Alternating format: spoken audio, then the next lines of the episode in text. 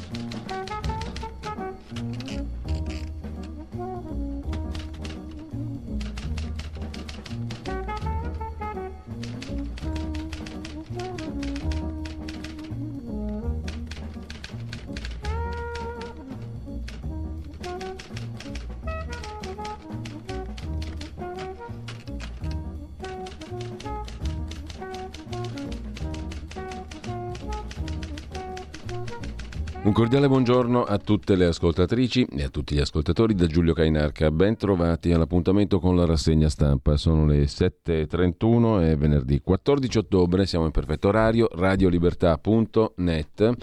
Sostienici, il pulsantino molto interessante che vi conviene schiacciare. Vi conviene, ve lo dico amichevolmente, ovviamente. Vi conviene schiacciare per vedere cosa viene fuori. Sostienici, radiolibertà.net.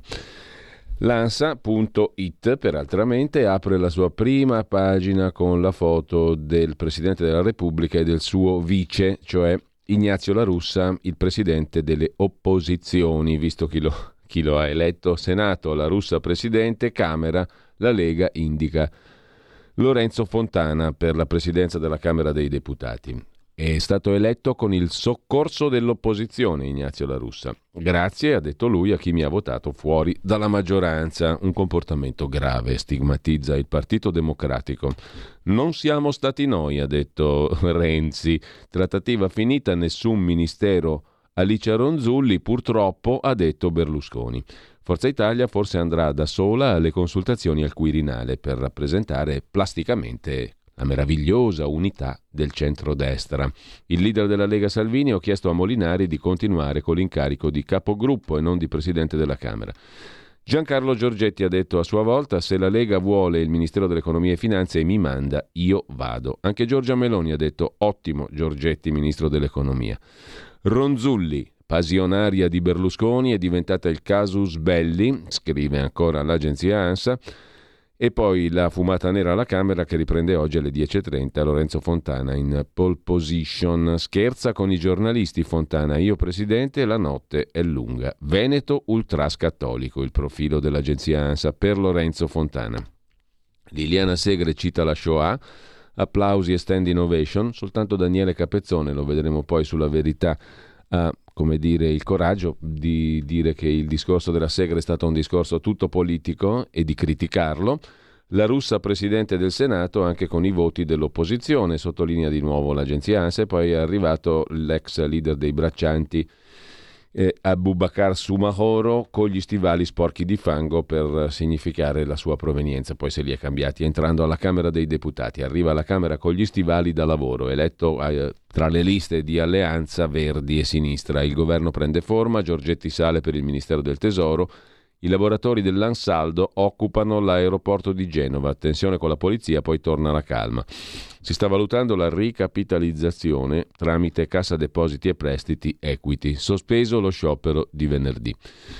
Putin Abdelgas in Turchia come piattaforma per il prezzo, dice il presidente russo. La piattaforma per il prezzo la stabiliamo dall'amico Erdogan. Concluso l'incontro ad Astana, tra il leader russo e quello turco. Il portavoce del Cremlino fa sapere che la questione di una possibile risoluzione del conflitto in Ucraina non è stata discussa da Erdogan e da Putin. Ilaria cucchia la Covid e salta la prima seduta del Senato, scrive ancora l'agenzia ANSA, parte l'aumento di Monte Paschi Siena, ma il titolo crolla in borsa. Il governatore di Banca Italia Visco prevede un rallentamento dell'economia dopo un anno migliore del previsto. Non puoi avere una politica di bilancio ad ampio spettro quando hai un debito pubblico come quello che abbiamo noi, è la canzone non nuova che canta il direttore, il governatore anzi della Banca d'Italia. Quindi bisogna fare molta attenzione, questo è il punto cruciale. Sempre dalla prima pagina poi dell'agenzia ANSA, un neologismo molto significativo, bello, espressivo, che la dice lunga, gli smombi, cioè gli zombie con lo smartphone. È entrato nella Treccani la definizione di smombi. Cosa significa sei uno smombi? Sei uno che va per strada e non alza lo sguardo dal cellulare e magari attraversa la strada come un pirla rischiando di essere messo di sotto e di mettere nei guai il guidatore che ti tira di sotto perché tu smombi, non alzi lo sguardo dal tuo smartphone. In una USL vicentina si dà l'assenso al suicidio assistito, è lo stesso vicentino, protagonista della vicenda, a dirlo su Facebook, il signor Geller, ora sono libero di decidere. Carcere a vita per l'autore della strage nella scuola di Parkland negli Stati Uniti, e poi ancora l'inflazione degli Stati Uniti che non si ferma. La Banca Centrale Americana va avanti con i maxi rialzi dei tassi di interesse. Tornando all'Italia, i pediatri denunciano un tentato suicidio al giorno tra gli adolescenti. Negli ultimi due anni più 75% di casi, in 100.000 sono in fuga dall'interazione con il mondo. Sempre più adolescenti non vogliono averne a che fare con questo mondo. In Cina, a Pechino, una rara protesta alla vigilia del congresso del Partito Comunista Cinese. Striscioni su un cavalcavia, basta restrizioni Covid, via Xi Jinping. Incredibile in Cina, è accaduto, poi lo vedremo commentato. Intanto aumentano del 20% i casi Covid, ma la crescita rallenta, questo invece in Italia. E con questo lasciamo la prima pagina dell'agenzia ANSA e andiamo subito a vedere le prime pagine dei quotidiani di oggi, a volo rapido. Avvenire, il quotidiano di ispirazione cattolica, si occupa dello strappo, se ne occupano tutti, la russa eletto presidente del Senato senza Forza Italia e poi la piazza di pace il 5 novembre, manifestazione promossa da decine di associazioni per la pace in Ucraina e per tutti i conflitti oscurati, Siria, Yemen, Myanmar, cioè la ex Birmania. E sempre dalla prima pagina del quotidiano cattolico c'è un curioso recupero di una figura romanzesca nella rubrica Comparse a firma di Alessandro Zaccuri. A quale vecchio si riferirà mai questa rubrica? Un'immagine del male. Chissà perché hanno recuperato proprio questo nel giorno dell'inaugurazione del Senato dove un grande vecchio ha mandato a fanculo un neo presidente del Senato, è un altro dei temi del giorno. Compare per un istante ma in lui c'è qualcosa di così irresistibile da indurre Alessandro Manzoni a dedicargli un intero paragrafo. È il vecchio malvissuto che sbraita nel mezzo dei disordini del giorno di San Martino e è lui stesso uno spettacolo, si legge nel capitolo tredicesimo dei Promessi Sposi spalancando due occhi affossati e infocati, contraendo le grinze a un sogghigno di compiacenza diabolica, con le mani alzate sopra una canizie vituperosa. Agitava in aria un martello, una corda, quattro gran chiodi, con che diceva di voler attaccare il vicario a un battente della sua porta, ammazzato che fosse.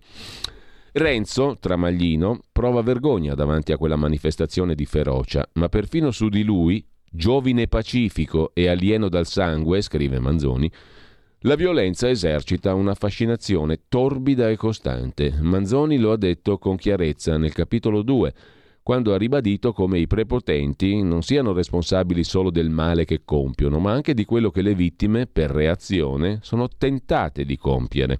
Di questo pervertimento il vecchio malvissuto offre un'immagine indelebile una comparsa macabra, della quale il lettore ricorderà il dettaglio della canizie vituperosa. Come scrive Manzoni, non sempre, conclude Zaccuri in prima pagina su Avvenire, non sempre i capelli bianchi sono indizio di saggezza. E questo a volte lo si capisce davvero al primo sguardo. E i capelli invece riportati o finti sono indizio di che cosa? Si potrebbe dire nel giorno dell'inaugurazione del Senato della Repubblica e del Vaffa che tiene banco in tutti i commenti. Ma andiamo a vedere la prima pagina del Corriere della Sera. La russa eletto senza Forza Italia, ira di Berlusconi sconfitto. decisivi 17 voti delle opposizioni. Il PD parla di fatto grave, per la Camera la corsa di Fontana. Due commenti. Massimo Franco, uno strappo fuori tempo. In teoria il centrodestra ha vinto la prima sfida, Ignazio La Russa presidente del Senato, oggi alla Camera un leghista, ma è servita una manciata provvidenziale di voti delle opposizioni. La maggioranza si è disunita. L'altro commento è quello di Aldo Cazzullo, il difficile è adesso. La vittoria di Meloni è netta, ma avviene il difficile. La donna che da oggi è leader deve affrontare il vero nodo, che non è far entrare Ronzulli nel governo, ma stare con l'Europa o con i sovranisti. Così la vede il vice direttore del Corriere della Sera. E sempre dal primo piano del Corriere, Putin vede Erdogan, Mosca apre al dialogo, ma i due hanno detto che non hanno parlato di Ucraina. L'incontro tra Putin e Erdogan, il quale, presidente turco, chiede il cessate il fuoco, gli Stati Uniti continueranno le forniture per l'inverno all'Ucraina. Russia-Ucraina, negoziati segreti sui fertilizzanti, aggiunge Federico Fubini. Lasciamo con questo il Corriere della Sera, andiamo a vedere anche la prima pagina di domani. Il quotidiano edito da Carlo De Benedetti, il quale va sempre lodato per la Olivetti, ma non solo. Il voto sul Senato apre la doppia crisi di maggioranza e opposizione. Una giornata italiana raccontata da Daniela Preziosi su Domani. La russa eletto presidente senza i voti di Forza Italia con l'appoggio della minoranza. Il principale sospettato Renzi nega, mentre il PD tuona indignato. Alla Camera avanza il leghista Fontana. Stefano Feltri, il direttore, commenta Segre e la russa sono il meglio e il peggio della politica. Naturalmente il meglio Segre e il peggio la russa. Lasciamo anche il domani per andare a vedere il fatto quotidiano di Marco Travaglio apertura sulla rissa sulla russa e il VAR contro Renzi. Destre a pezzi, fratelli di Forza Italia, chiedo scusa, non vota la russa, 17 oppositori sì, sospetti sui renziani, Berlusconi dice io messo sotto dalla Ronzulli, così riferisce il Fatto Quotidiano, i filmati degli Italo-vivi, cioè i renziani in cabina. Alla Camera Fontana rischia, rischia di non essere eletto, scrive il Fatto. A Palermo invece giovedì parte il processo, lo racconta il Fatto sopra la testata, sulle misure di prevenzione a Marcello Dell'Uteri, ritenuto dai PM pericoloso per i legami con la mafia. Tutti lo sanno, ma nessuno lo scrive. Pericoloso ancora oggi? Viene da dubitare, ma comunque sia. Chi se ne frega, diciamo così, per riesumare antichi appelli al menefrego. Il Caimano umiliato medita vendetta, Forza Italia pronta a tutto, Fratelli d'Italia lo snobba, il Caimano, su ministeri e ronzulli. Falsa partenza delle opposizioni, 5 Stelle e PD senza un nome rinunciano a contarsi in aula e così si apre la possibilità di votare la russa per alcuni di loro. La manifestazione pacifista a Roma il 5 novembre, tra le cose di prima pagina. Sul Fatto Quotidiano, il lato migliore è il titolo del commento del direttore Marco Travaglio, ieri ha fatto il compleanno. Chi pensava di averle viste tutte non immaginava la scena sadomaso di ieri al Senato con la staffetta per la seconda carica dello Stato fra una superstite dell'olocausto ad Auschwitz Liliana Segre e un fascista dichiarato, Ignazio Benito Maria La Russa. Dico fascista, senza la vaselina dell'ex fascista o post fascista, per non offendere il vecchio Ignazio, che se ne avrebbe a male, essendo solito ringraziare chi gli dà del fascio. Adulatore, dice lui a chi gli dà del fascista e organizzare visite guidate ai busti e cimeli del duce che conserva orgoglioso in casa. Perciò ci ha un po' deluso il discorso di insediamento, in cui tenta di accreditarsi a sinistra come statista, pacificatore super partes, senza scontentare la destra con le sgangheratezze tipiche del neofita, l'omaggio alla Segre per non nominare il fascismo. Le citazioni di Pertini, mancava il solito Pasolini, e di Violante, autore nel 96 alla Camera di un discorso simile al suo, dall'altro versante, ma più vergognoso perché aveva molto più da guadagnarci. Per non dire niente, fingendo di dire tutto, il ricordo dell'ispettore Calabresi, che era commissario, per dimenticare la strage nera di Piazza Fontana, che fu la causa di tutto. Il saluto al defunto fratello democristiano per fare pari e patta con se stesso e l'altro appena beccato a salutare romanamente. La bagianata della festa nazionale del Regno d'Italia, ha detto la russa, per non ricordare come e perché il regno finì. Fascismo, leggi razziali, guerra, armistizio, fuga a brindisi. Preferiamo ricordarlo, scrive il direttore del Fatto, come era prima del goffo camuffamento. L'Ignazio Larissa che menava le mani e litigava con tutti, l'amicone di Don Salvatore Ligresti, Il colonnello di AN che offrì la giustizia ad Avigo poi si intruppò con Berlusconi e divenne avvocato di Previti da presidente della giunta per le immunità e diffamatore della Ariosto, pagata dai servizi, disse la russa il ministro della difesa, la russa, che depenalizzò con Calderoli il reato di associazione paramilitare e salvò i leghisti imputati a Verona per le camicie verdi, e soprattutto l'occhiuto tutore della legge che ai tempi del governo Berlusconi II fissò paletti ferrei per accogliere gli extracomunitari. Possono restare solo se pagano le tasse e non sono stati rinviati a giudizio per reati da arresto. In pratica... Conclude Travaglio, la russa tentò di spiegare agli stranieri che per calpestare il suolo patrio dovevano essere molto più onesti del premier italiano rinviato a giudizio per vari reati da arresto, fra cui la frode fiscale. Infatti ieri, per quanto rinco, quell'ex premier ha avuto un lampo di memoria e appena l'ha visto ha sparato un vaffanculo random a caso finirà che il fascismo di Ignazio verrà ricordato come il suo lato migliore. Questo è il ritratto di Marco Travaglio e se questo è il ritratto vuol dire che la russa poi forse non è così male. Perfino Berlusconi torna bravo perché ha mandato a fanculo la russa, secondo Travaglio. Il che, diciamo, gioca a favore della russa medesimo, a occhio e croce. Ad ogni modo, non perdiamoci in quisquiglie e pinzillacchere, andiamo a vedere anche la prima pagina del, fa- del foglio, chiedo scusa, il fatto l'abbiamo appena visto. Il foglio ci racconta col suo direttore, Claudio Cerasa, l'impareggiabile, che a destra c'è vita oltre il vaffa di Berlusconi alla russa. L'inizio della legislatura non promette bene, scrive il Cerasa, ma per capire se la destra saprà o no uscire dalla stagione dell'irresponsabilità, ci sono sei test da seguire, sei ministeri da monitorare. Ci guida lui, il Cerasa. Cos'è la discontinuità col populismo? Una guida, giusto appunto, e la fornisce al colto e all'inclita il direttore del foglio. Il Cerasa. La Meloni umilia Forza Italia, se mi piego è la fine, avrebbe detto la Giorgia, la capa di Fratelli d'Italia che provoca. Ma Berlusconi vuole le elezioni? Berlusconi minaccia di salire al colle da solo solo con Forza Italia, per indicare un altro nome alla presidenza del Consiglio. Si tratta lo scudo per la russa. E poi ancora dalla prima pagina del foglio la manovra tedesca dei 200 miliardi contro il caro energia commentata dal professor Guido Tabellini, economista, già rettore dell'Università Bocconi, lo vedremo a parte e a occhio e croce dal foglio non c'è altro da rivelare, da raccontare e di degno di nota. Andiamo a vedere la prima pagina del giornale di casa Berlusconi, falsa partenza. Pasticcio centrodestra, scrive il giornale diretto da Augusto Minzolini. Forza Italia si astiene, la russa presidente con l'aiuto delle opposizioni, Berlusconi irritato con Meloni, no ai veti, giusto dare un segno, trattativa finita, dice Silvio. Oggi il bis alla Camera, il leghista Fontana favorito, Giorgetti accetta l'economia. Vediamo come la pensa il direttore, cioè come la pensa Berlusconi. Monito per il futuro, scrive Augusto Minzolini. La strana elezione di ieri di Ignazio La Russa alla presidenza del Senato senza i voti di Forza Italia, più che una partenza falsa del centro-destra, che non si può negare, è un monito per il futuro. La questione è quella che scrivo su questo giornale fin dall'indomani del voto. Non è in discussione la nascita del governo Meloni. Semmai il problema è creare le condizioni per cui viva l'intera legislatura e purtroppo l'incubazione del nuovo governo non è stata delle migliori.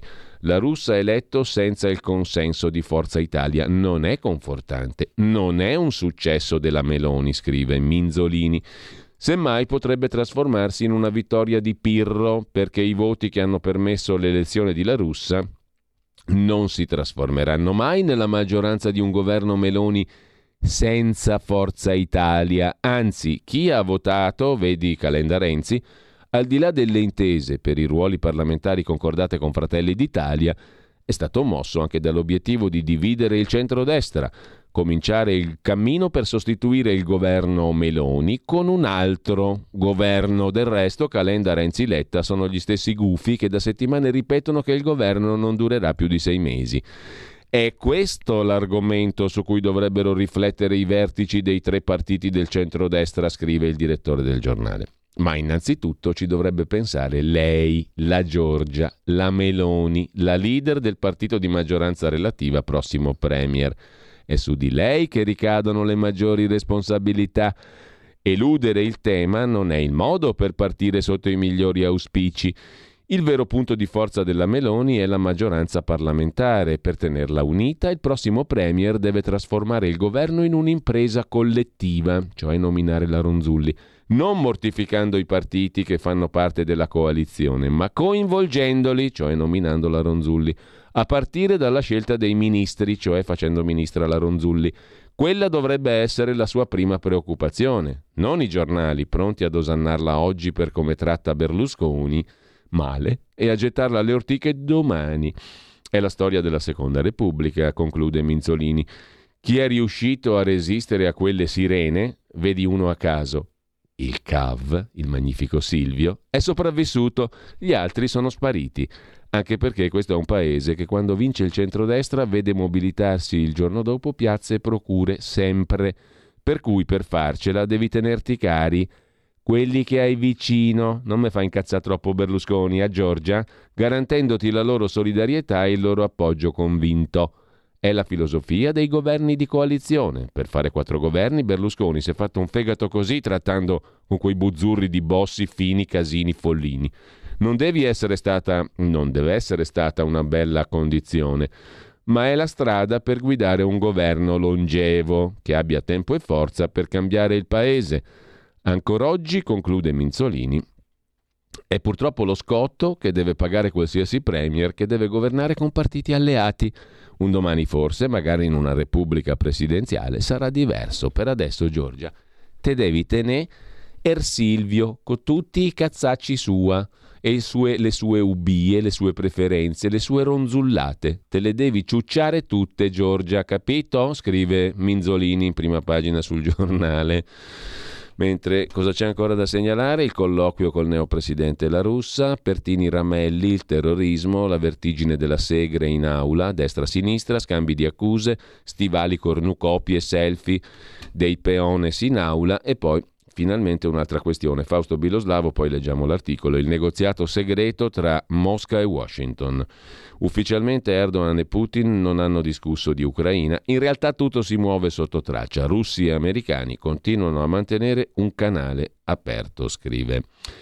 Fausto Biloslavo sul giornale, che lasciamo per andare a vedere rapidamente il quotidiano nazionale, giorno, nazione, resto del Carlino, il presidente c'è, la maggioranza no, è il titolo d'apertura, ma sul giorno anche la questione della siccità in Lombardia. Pesante, fiumi e laghi in secca, le piogge non bastano, riserve ridotte del 30%, al 30%, cioè ne manca il 70%. Lombardia A2A, che trae le sue risorse anche dall'idroelettrico, parla di risorse strategiche per l'energia che mancano. Ve lo ricordate il, l'assessore leghista pistolero a Voghera? I pubblici ministeri gli hanno sostanzialmente dato ragione fino a un certo punto, cioè eccesso colposo di legittima difesa, non era omicidio. Delitto di Voghera per i PM, l'assessore sparò per difendersi sostanzialmente. E quindi i quotidiani che gli hanno dato contro, vedi poi Repubblica in primo piano, diranno che i pubblici ministeri, come lo dicono oggi, in fondo non hanno, insomma, hanno fatto male, hanno preso, una, hanno, una, hanno preso una scelta, hanno fatto una decisione sbagliata, perché dovevano incolparlo alla brutta. L'assessore leghista di Voghera, ma lasciamo la prima pagina del quotidiano nazionale, andiamo a vedere anche il mattino di Napoli. Tra le varie cose, il mattino mette in prima pagina la cronaca di un conflitto a fuoco ad Avellino con la polizia, spari, inseguimento, bandito ucciso, intercettate due auto di una gang prima della rapina a un portavalori. Il confratello caltagironiano del mattino, il messaggero di Roma, si occupa dell'Aquila e qui c'è una notizia molto curiosa, quasi surreale. Un'altra sentenza smentisce il verdetto shock. Il giudice dice che le vittime del terremoto dell'Aquila non potevano sapere che le loro case rischiavano di crollare, all'opposto dell'altro giudice. Il paradosso dell'Aquila. Un precedente ignorato sconfessa la sentenza shock. Nel crollo del palazzo di via Campo di Fossa morirono 27 persone. Secondo una sentenza del 9 ottobre scorso, hanno avuto loro parte di colpa per non aver lasciato l'edificio dopo le prime scosse ma un verdetto del 2021 per lo stesso edificio assolveva chi rimase nel palazzo poi crollato perché non potevano immaginare che la violenza del sisma sarebbe aumentata. Così sul messaggero. Un'altra notizia riguarda l'IMU e i coniugi. Niente più IMU per coniugi che abitano in case diverse, meno IMU in nome della famiglia. La Corte Costituzionale ha allargato i casi di esenzione, non solo le prime case. Potranno essere esenti dall'IMU anche le seconde case se vi risiede stabilmente uno dei coniugi o un altro membro del nucleo familiare.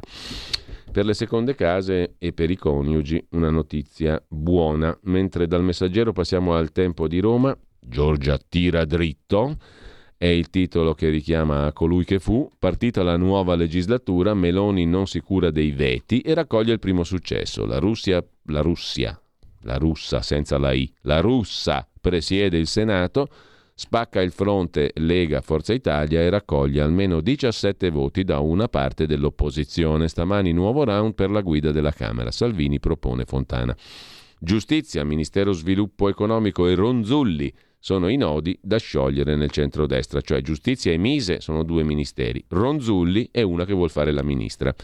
È giallo sul soccorso rosso, il terzo polo di Renzi Calenda, eh, di Renzi e Calenda nega di aver votato la russa, e poi anche qui in prima pagina niente IMU al coniuge se vive altrove.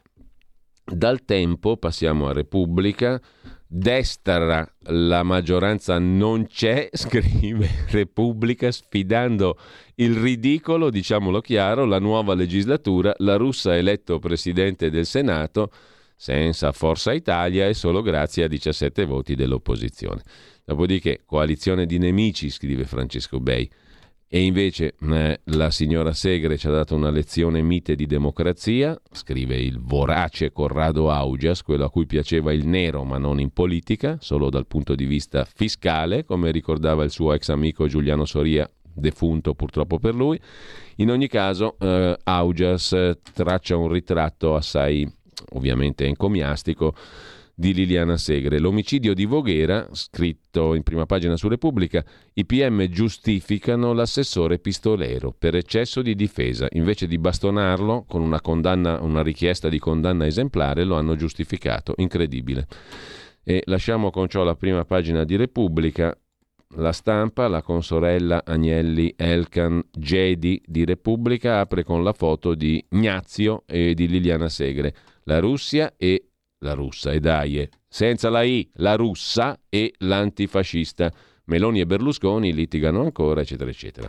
Il direttore Massimo Giannini cosa scrive? Un editoriale, ovviamente, i pilastri della civiltà repubblicana. E pare fin dal titolo ispirato ai più alti e nobili principi della Costituzione più bella del mondo. La nostra, per fortuna che abbiamo la Costituzione più bella del mondo. Pensa se avessimo avuto la brutta, che Italia sarebbe venuta fuori. Perché l'Italia di oggi è un giardino, un fiore, una meraviglia con la Costituzione più bella del mondo. Avessimo avuto la più brutta, madonna, non oso immaginarlo.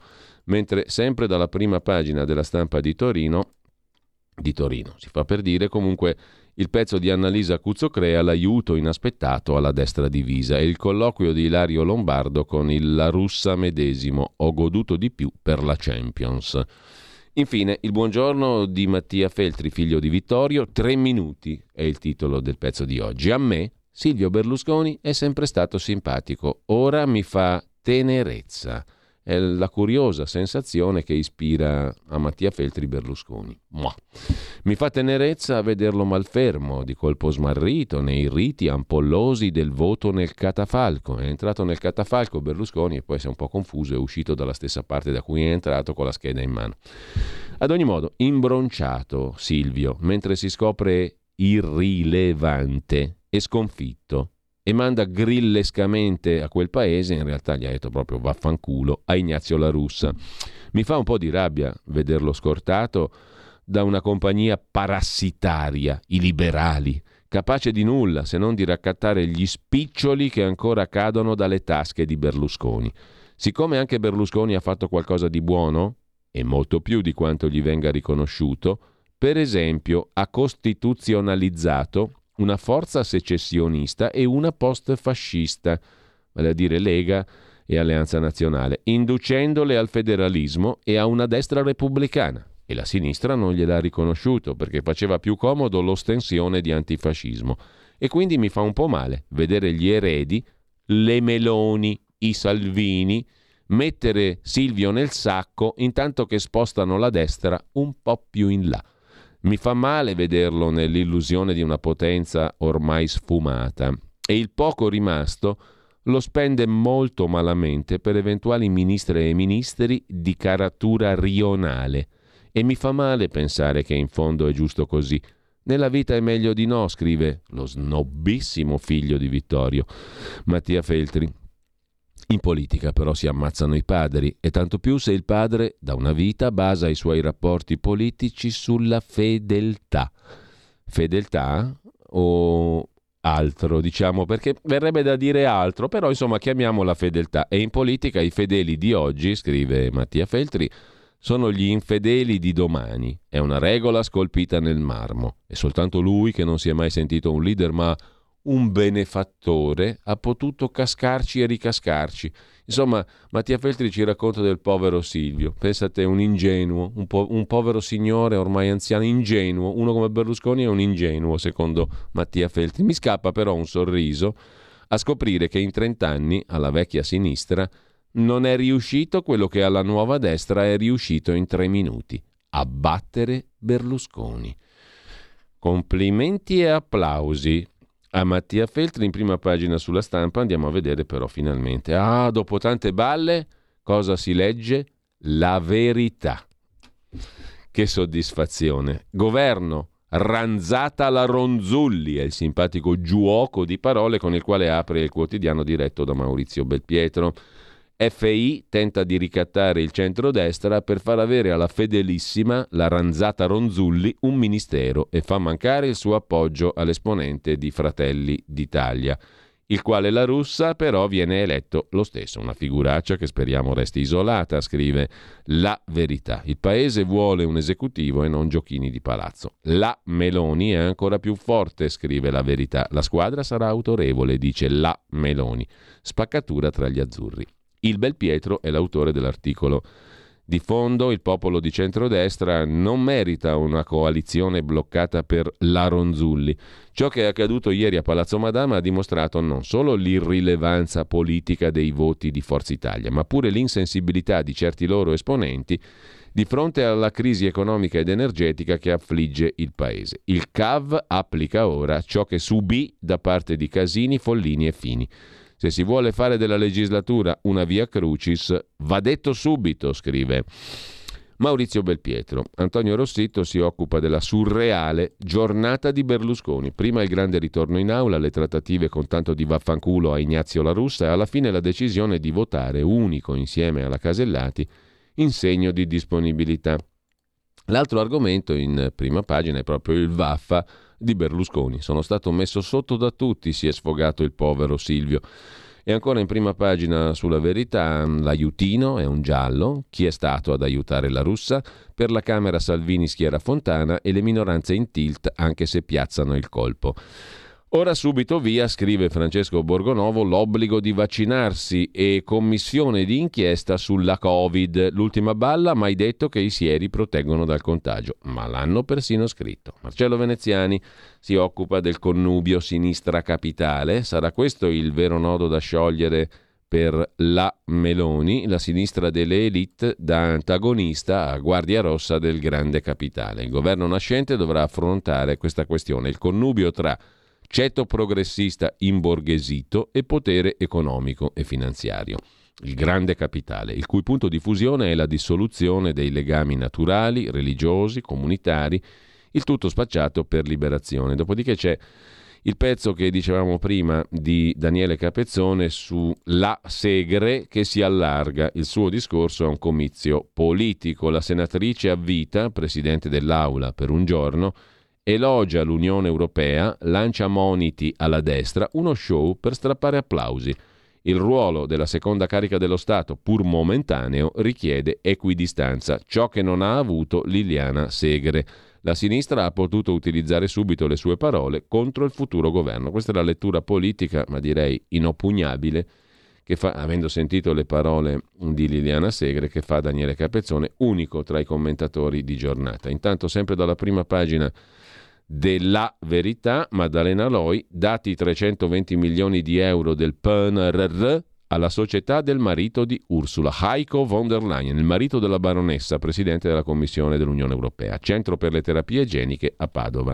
La curiosità è che nel board, nel consiglio di amministrazione del centro di ricerca padovano che prende i soldi dell'Unione Europea PNRR, c'è anche Heiko von der Leyen, il marito della presidenta della commissione, che sorveglierà la gestione dei fondi.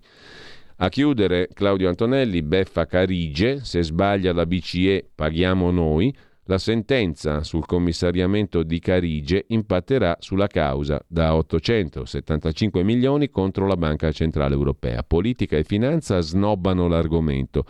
In realtà, per il coinvolgimento insolido di fronte alla sconfitta della BCE, a pagare sarebbero banca e fondo interbancario, quindi gli azionisti e tutti i correntisti italiani. Silenzio sulla sberla alla BCE, rischiano grosso banca, azionisti e tutti noi, cioè i, risparmiatori, i cittadini, i, cor- i, correntisti, i contribuenti italiani. A chiudere dalla prima pagina della verità, colpa dell'Unione Europea, se Norvegia e Stati Uniti ci vendono gas a peso d'oro e fanno straprofitti. La rivolta dei sindaci della cintura di Milano per l'area B, Sala fa il verde inquinando noi. L'impatto del delirio verde di Beppe Sala è tremendo sulle cittadine dell'Interland di Milano, tutte prese d'assalto da automobilisti che cercano una soluzione per sopravvivere ai divieti imposti dal sindaco di Milano, durissimi per le fasce più popolari della popolazione. San, Gio- San Giovanni, Sesto San Giovanni, Rozzano, Cinisello Balsamo, altri paesi invasi da smog e traffico. Accusano. Ma che ecologia è questa? Fare l'ecologia coi gas degli altri?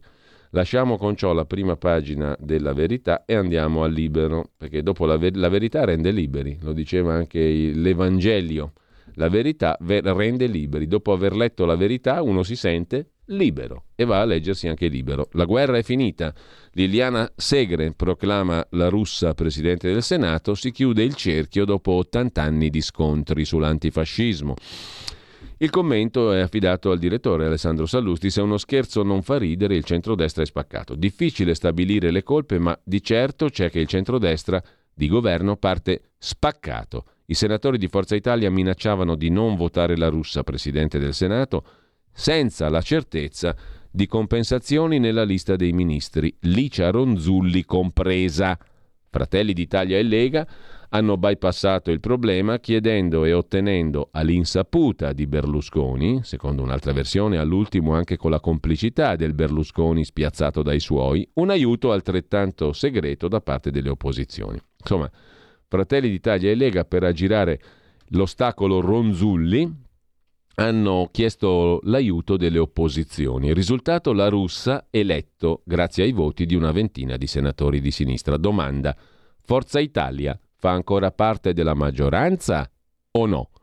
Il solo porsi questa domanda mette i brividi, scrive Sallusti, e c'è da augurarsi che la notte non sia foriera di ulteriori intrighi, ma di nuovi accordi, e stamani lo capiremo. Se Forza Italia voterà davvero compatta il presidente della Camera, il leghista Lorenzo Fontana, vorrà dire che l'incidente è stato superato, altrimenti si apriranno scenari finora impensabili, dagli esiti imprevedibili. Per rimettere assieme i cocci, prima che sia tardi, contano questioni politiche, ma anche umane. Silvio Berlusconi deve farsi una ragione del fatto che in questo momento non ha i numeri per comandare come è sempre stato abituato a fare.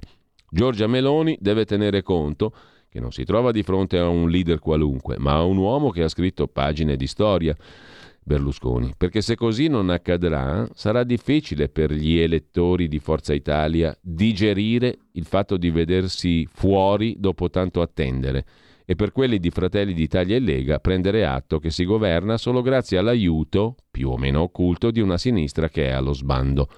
Se è uno scherzo non fa ridere, scrive e conclude Alessandro Sallusti. Faccio un appello, giriamo pagina, andiamo avanti.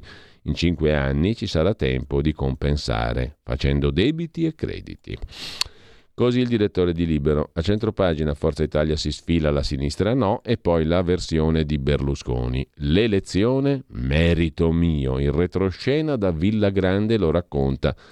Francesco Specchia, i tempi sono importanti, passa un quarto d'ora, dal momento in cui Ignazio La Russa, scrive Libero in prima pagina, si becca tra le costole il vaffanculo chiarissimo nel labiale da parte di Berlusconi che sbatte i pugni, mai visto Berlusconi così livido, incazzato, un quarto d'ora.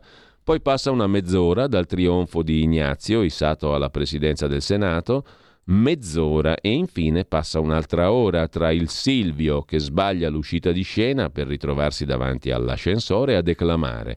Sono lieto del voto di oggi all'amico Ignazio. Avevamo fatto i calcoli che l'avrebbero votato tutti lo stesso e nessun ministero va alla Ronzulli e non va bene. Abbiamo voluto dare un segnale che non si debbono dare i veti sulle persone.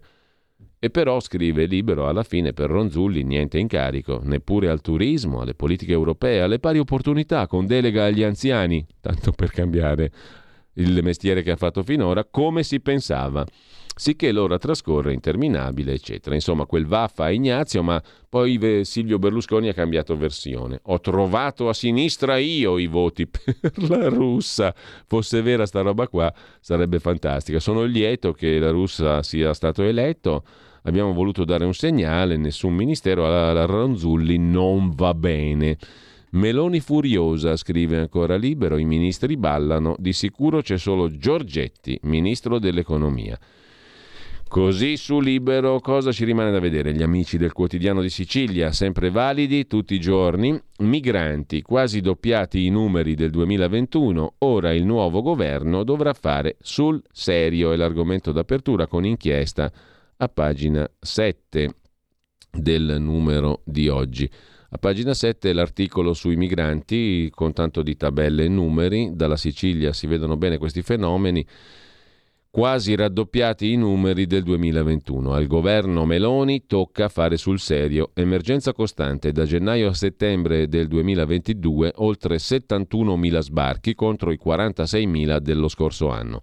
Ancora morti. Il 3 ottobre, per il nono anniversario, è stata ricordata la strage che nel 2013 vide morire 368 persone, ma ancora oggi corpi senza vita vengono ripescati in mare. Tra il dire e il fare al prossimo esecutivo nazionale, scrive il quotidiano di Sicilia, il compito di mettere in pratica i punti inseriti nel programma votato dai cittadini anche sul fronte dell'immigrazione. L'immigrazione nel programma della coalizione di centrodestra è riassunta così: decreti sicurezza, contrasto agli irregolari, gestione ordinata dei flussi legali, favorire l'inclusione sociale e lavorativa degli immigrati regolari, difesa dei confini nazionali come richiesto dall'Unione Europea col nuovo patto di migrazione asilo, eccetera, eccetera, e garantire ai comuni le risorse per far fronte alle spese per la gestione e la presa in carico dei minori non accompagnati. Così il programma di centrodestra ricordato dal quotidiano di Sicilia. Sempre dalla prima pagina del quotidiano di Sicilia, i lavoratori che in Sicilia non si trovano, Union Camere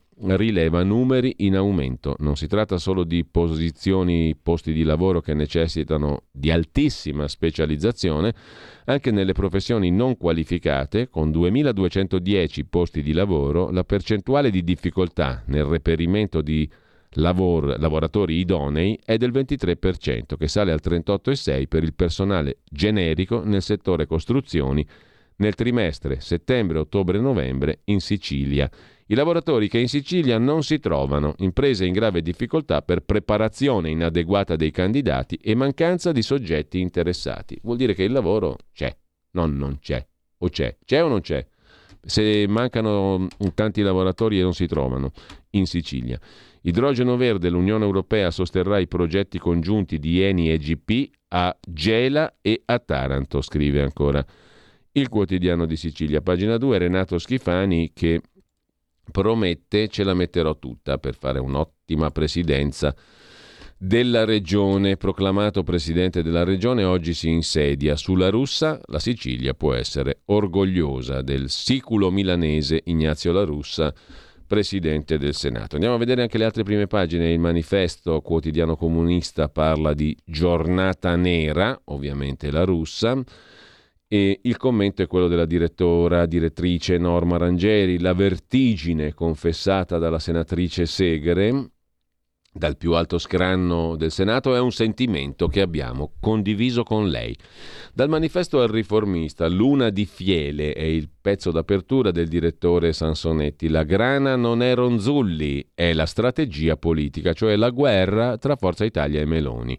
Ignazio La Russa presidente, eh, è uno scandalo? È semplicemente la fotografia dell'oggi. Le fotografie non sono scandalo, ma la notizia è clamorosa. La Russa politico di lungo corso, biografia ricchissima, prestigiosa.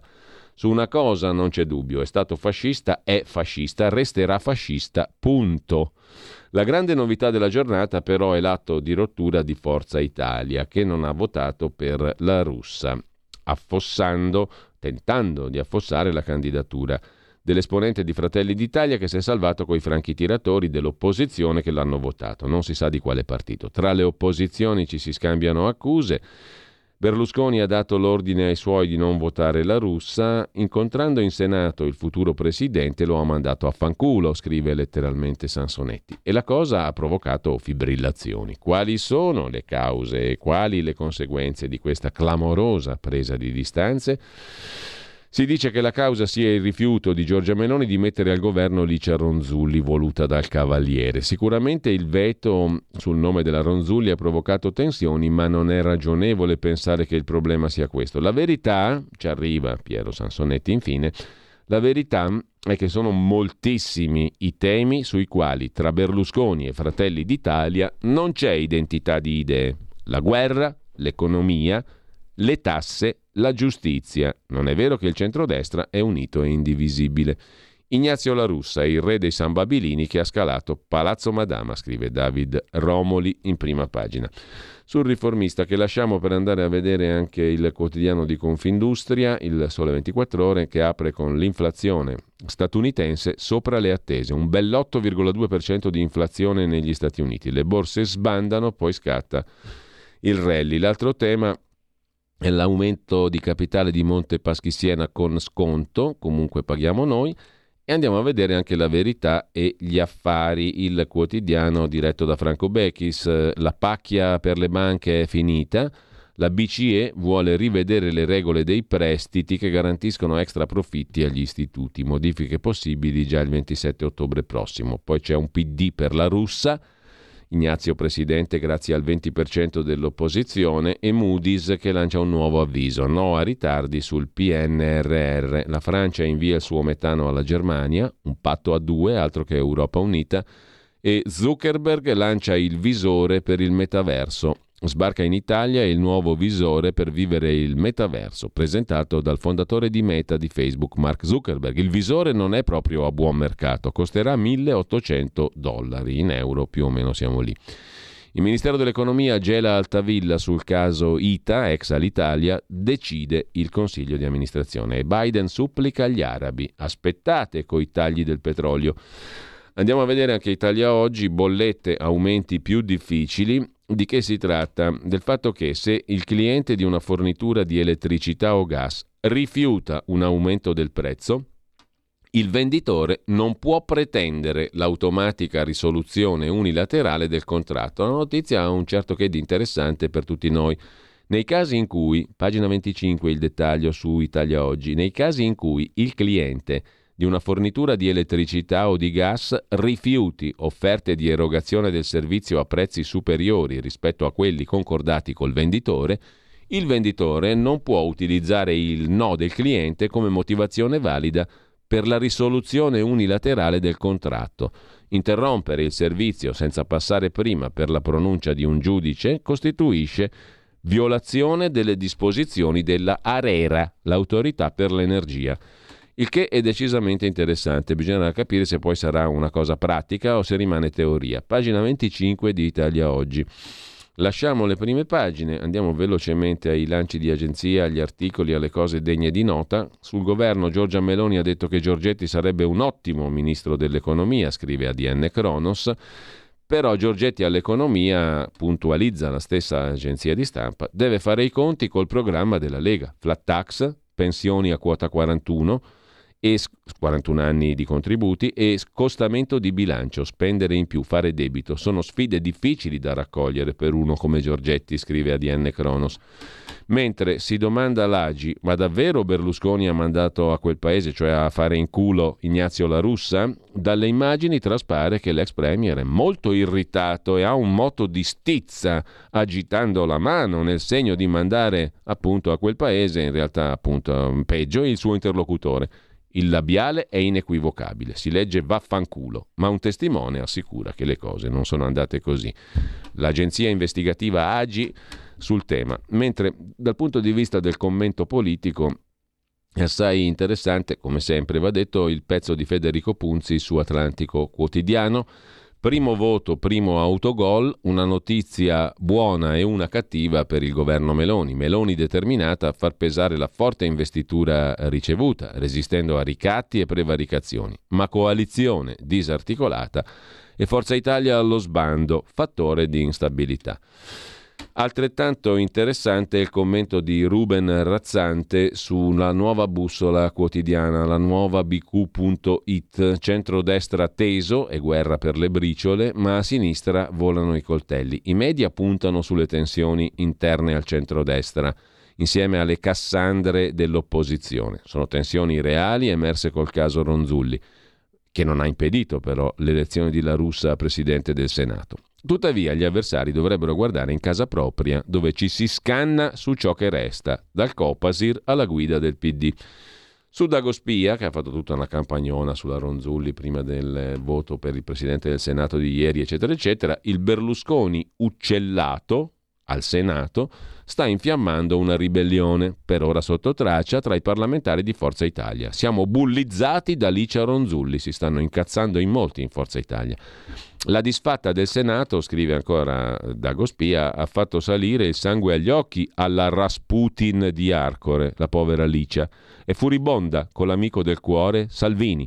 Pura conoscenza del sabotaggio forzuto al Senato, Salvini se ne è fregato e ha votato la russa. Il truce, cioè Salvini, non può permettersi di fallire la conquista della presidenza della Camera. Anche la Meloni era a conoscenza del piano della diabolica Licia. Sono bastate alcune telefonate e sono spuntati 17 voti. Oltre Renzi e i suoi, ha pescato facilmente i voti necessari in base riformista. Che cos'è? È la corrente del PD che Enrico Letta ha decimato compilando le liste elettorali, cioè il La Russa l'hanno votato anche tot del PD, della corrente base riformista, bastonata da Enrico Letta. E aggiunge Dagospia riprendendo l'agenzia Agi, la mossa di Berlusconi molto pericolosa. Un blefo andrà fino in fondo. Quale mossa? La minaccia di eh, presentarsi da soli alle consultazioni dal presidente Mattarella. Se Forza Italia andasse da sola sarebbe la certificazione plastica che la coalizione di centrodestra non esiste. Sicuramente invece andranno tutti insieme, questo mi sembra chiaro ed evidente. Comunque dalla Lega minimizzano le notizie relative al centrodestra diviso al colle, sono prive di fondamento, ma anche secondo chiunque direi è poco probabile che accada una roba così clamorosa, se no vuol dire che c'è già sotto un piano ben preciso, eh? oppure no, chi lo sa, fa niente, andiamo avanti, ci manca solo che Berlusconi chieda la presidenza del Consiglio. Berlusconi aveva un foglio ieri al Senato con la lista dei ministeri da lui desiderati. Mentana ha zoomato sul foglio e così si è visto quali erano i ministeri voluti da Berlusconi, l'elenco, in cui Ronzulli compare per ben tre volte. Silvio Berlusconi vorrebbe Ronzulli, ministro delle politiche europee, oppure ministro del turismo, oppure dei rapporti col Parlamento. Tajani agli esteri, Casellati alla giustizia, Cattaneo, ex sindaco di Pavia, all'ambiente. Ecco quali sono le richieste di Silvio. Probabilmente quasi tutte saranno rispedite al mittente, scrive Dagospia. Il giornale invece con Adalberto Signore la mette così. Braccio di ferro, Meloni, Berlusconi. Cambia le caselle, avrebbe detto Berlusconi a Silvia, no, uh, chiedo scusa, Berlusconi alla Meloni, il Berlusconi alla Meloni. Non tocca a noi risolvere i tuoi guai. La leader di Fratelli d'Italia si dice pronta a eleggere Franceschini. Il confronto teso tra i due finisce in un nulla di fatto. Oggi alla Camera Forza Italia minaccia di non votare, ma alla fine è probabile che sarà in aula. La tentazione è andare divisi alle consultazioni. Appuntamento da Mattarella. Forza Italia ragiona sul presentarsi da sola al Quirinale, ma sarebbe la certificazione della rottura. La Premier in pectore, Giorgia, continua sulla linea dura. Io sempre stata responsabile, confido che lo siano anche gli altri. Intanto vi segnalo anche il pezzo di Jacopo Tondelli, direttore degli Stati Generali, statigenerali.com. La russa, presidente del Senato, è tanto anche per noi che siamo pronti a tutto. Il pezzo è interessante perché Tondelli conosce l'ambiente milanese da tanti anni molto bene. Ricordo una volta, tantissimi anni fa, scrive Tondelli, che Maria Stella Gelmini, allora coordinatrice di Forza Italia, si lamentava di come l'asse, la russa Formigoni, lavorasse per indebolire Letizia Moratti, allora sindaca di Milano. È un episodio lontano che fotografa il frammento di una storia politica piuttosto chiara. Dalla destra inaccettabile dei saluti romani in piazza San Babila al potere difeso e rafforzato con manovre di palazzo, senza disdegnare la costruzione di palazzi, perché come dimenticare, a proposito di edifici e mattoni, lo storico sodalizio della famiglia La Russa con la famiglia Ligresti. Leggenda vuole che nel giorno del doloroso addio dell'immobiliarista di Paternò Ligresti a tutta la sua roba, a sorreggerne l'orgoglio ferito tra le stanze di Mediobanca o di qualche avvocato d'affari del centro di Milano ci fosse proprio lui, Ignazio Benito La Russa, il potere ultradecennale dei digresti finiva, inseguito dai creditori, abbandonato da quei salotti buoni che, mentre perdevano centralità, decidevano di espellere chi con fatica e a suon di soldi avevano accettato da qualche decennio. Non è giusto, ingegnere, lo so, ma alla fine sarà proprio meglio per tutti, potrebbe aver detto la russa. I fotogrammi potrebbero essere molti, molti di più le svolte e giravolte in Parlamento, la fedeltà al suo passato di neofascista milanese che resiste alle abiure, pur pronunciate a denti stretti e precisate da ma e se. L'essenza di Ignazio La Russa è insomma presto riassunta. Siciliano di Milano come Ligresti, neofascista mai pentito fin quando non è stato obbligatorio e solo per il quanto e il quando in cui è stato necessario prontissimo a saltare sul carro di Giorgia Meloni quando uscì da destra dall'aborto del PDL e per iniziare una traversata nel deserto che aveva come obiettivo il suo approdo a Palazzo Chigi. Chissà se già in quell'ora Ignazio Benito aveva l'obiettivo specifico della presidenza del Senato e, seconda carica dello Stato, o se avrebbe preferito una terza età della vita e della politica ancora a maneggiare potere diretto in qualche ministero pesante.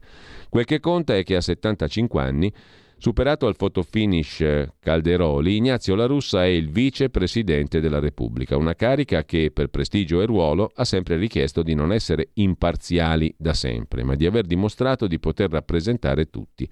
Direte che ne abbiamo viste troppe, ultima Casellati, eppure anche noi che non ci scandalizziamo più di nulla, un po' di mal di stomaco stavolta Ce l'abbiamo, scrive Tondelli. Mentre ci racconta formiche.net con Gabriele Carrer l'opinione dell'ex ambasciatore americano Heisenberg. Come sapete gli Stati Uniti non hanno più l'ambasciatore da quattro anni in Italia. Questo vorrà dire qualcosa, come ha puntualizzato il professor Sappelli recentemente qui a Radio Libertà, intervistato da Pier Vittorio Scimmia domenica scorsa, ma eh, in ogni caso l'ambasciatore americano non c'è. Heisenberg, l'ex ambasciatore, promuove Meloni e Giorgetti e su Salvini puntini puntini. Vediamo un po' il pezzo. La guida del presidente Mattarella sarà fondamentale per formare il governo Meloni. A dirlo Lewis Eisenberg, ex ambasciatore degli Stati Uniti in Italia sotto l'amministrazione Trump.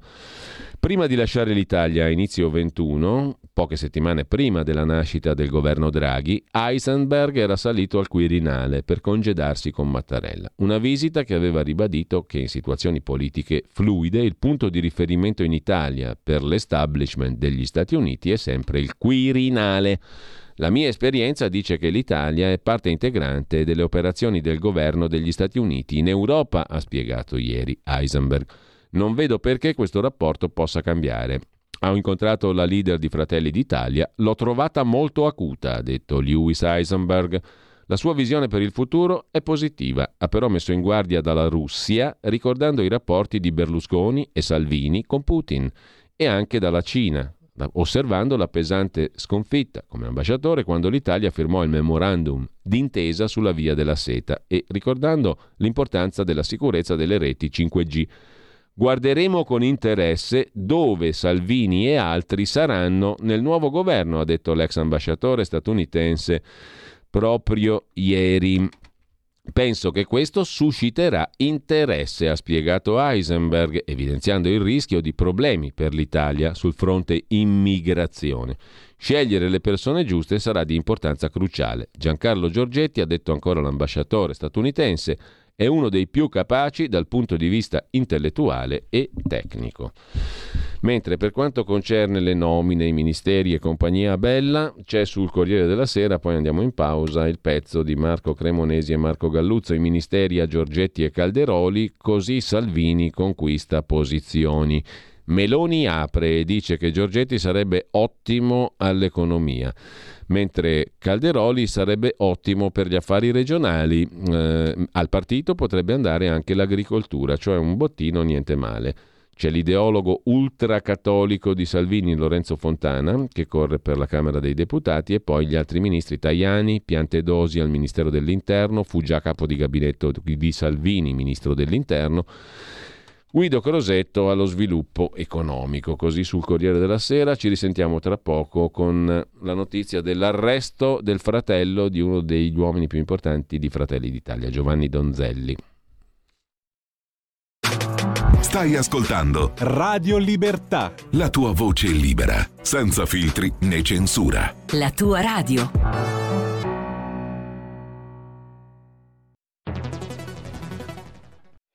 C'è chi te la racconta sbagliata e chi te la racconta male. C'è chi te la racconta tagliata e chi te la racconta al contrario e chi non te la racconta affatto.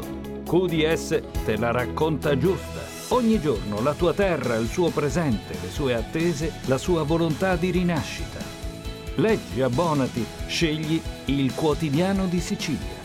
L'informazione giusta per crescere insieme.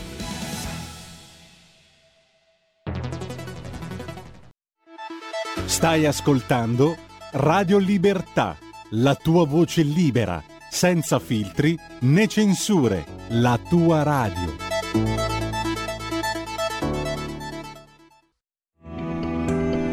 Il meteo.it presenta le previsioni del giorno.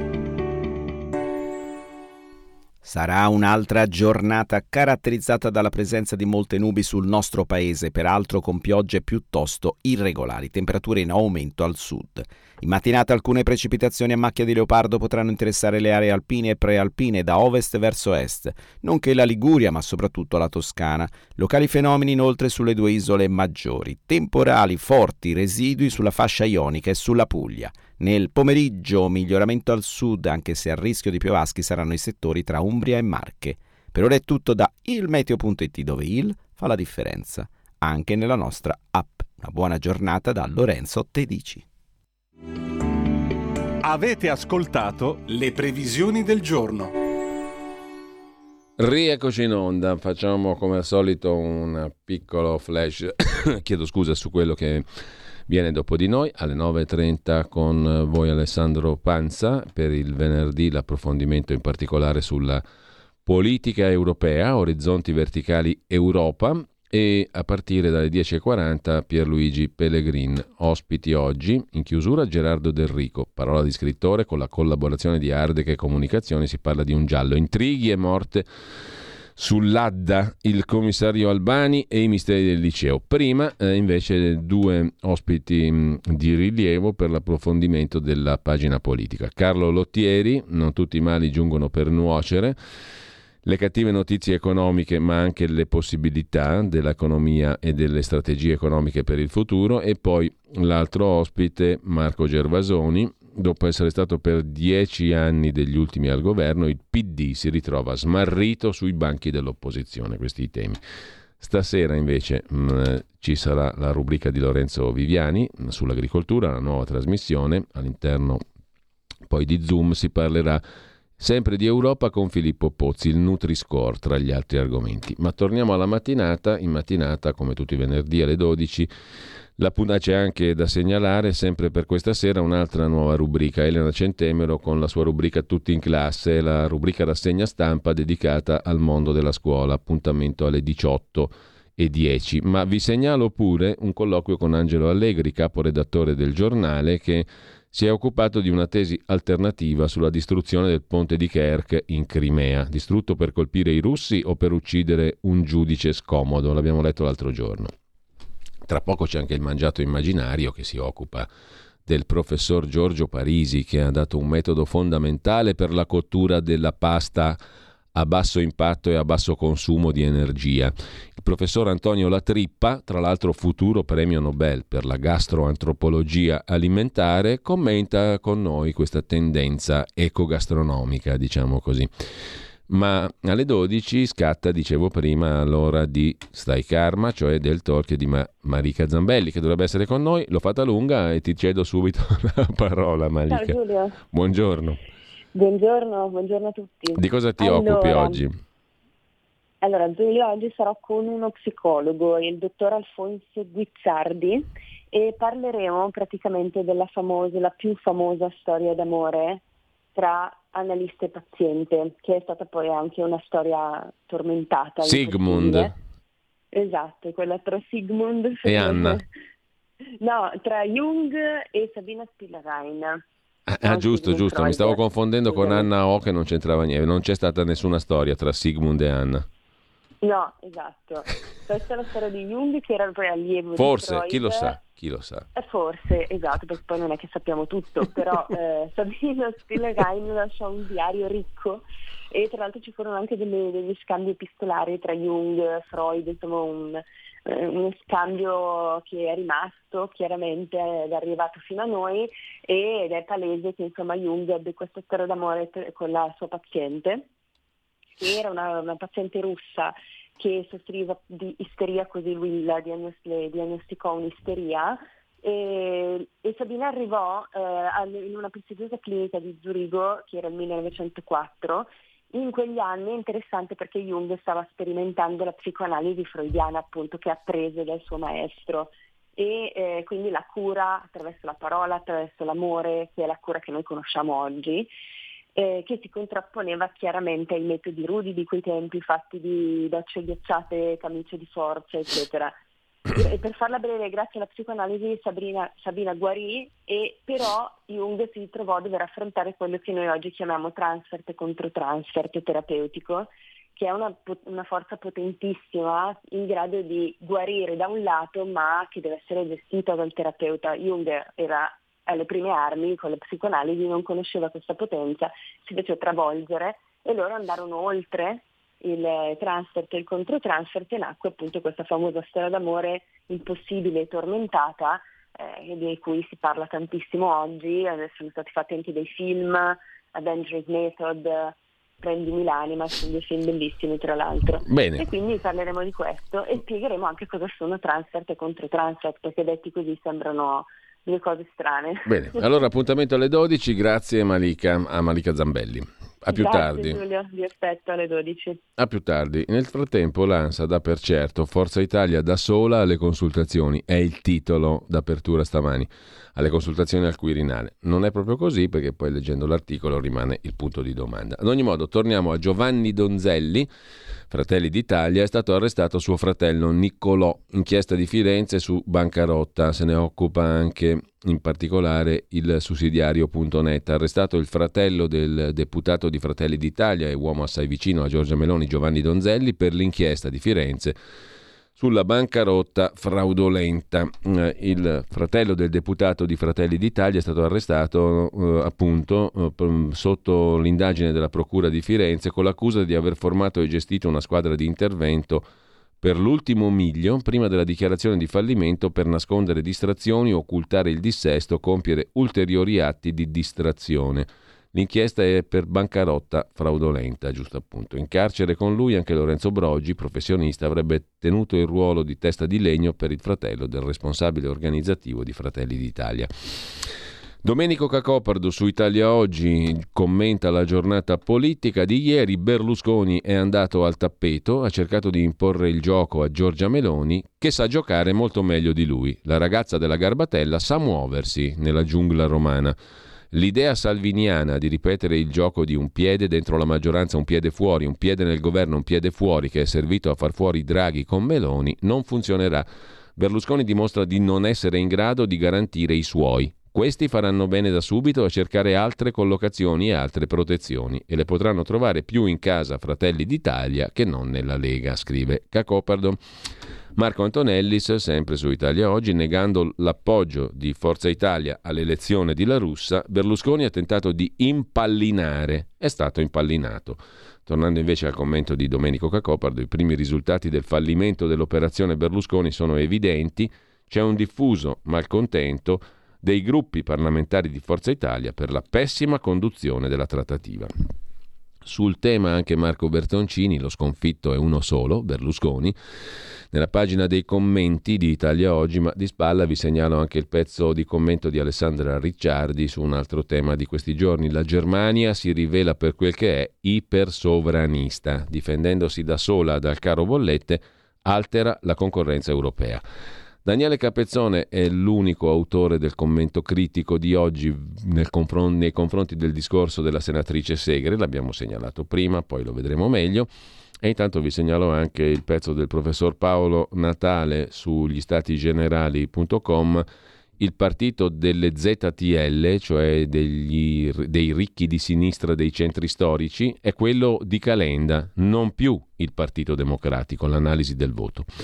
Per quanto concerne sempre i temi di attualità, l'altra questione del giorno, l'energia, le bollette, il caro energia e il caro bollette, il peggio verrà l'anno prossimo, prevede anche Marco Fortis, direttore della Fondazione Edison e docente di economia industriale all'Università Cattolica di Milano. Il prossimo inverno sul piano delle fonti energetiche è superabile. Sarà peggio il 2023, prevede il professor Fortis su Italia Oggi.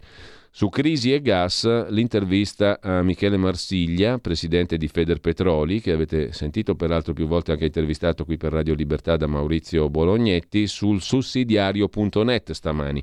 I nuovi accordi non bastano, per ora la soluzione è solo la Russia. All'Italia mancano le infrastrutture energetiche per evitare criticità negli inverni a venire così come prevedono il, l'amministratore dell'Eni Descalzi, il professor Fortis e tanti altri. Anche per Marsiglia la questione è questa.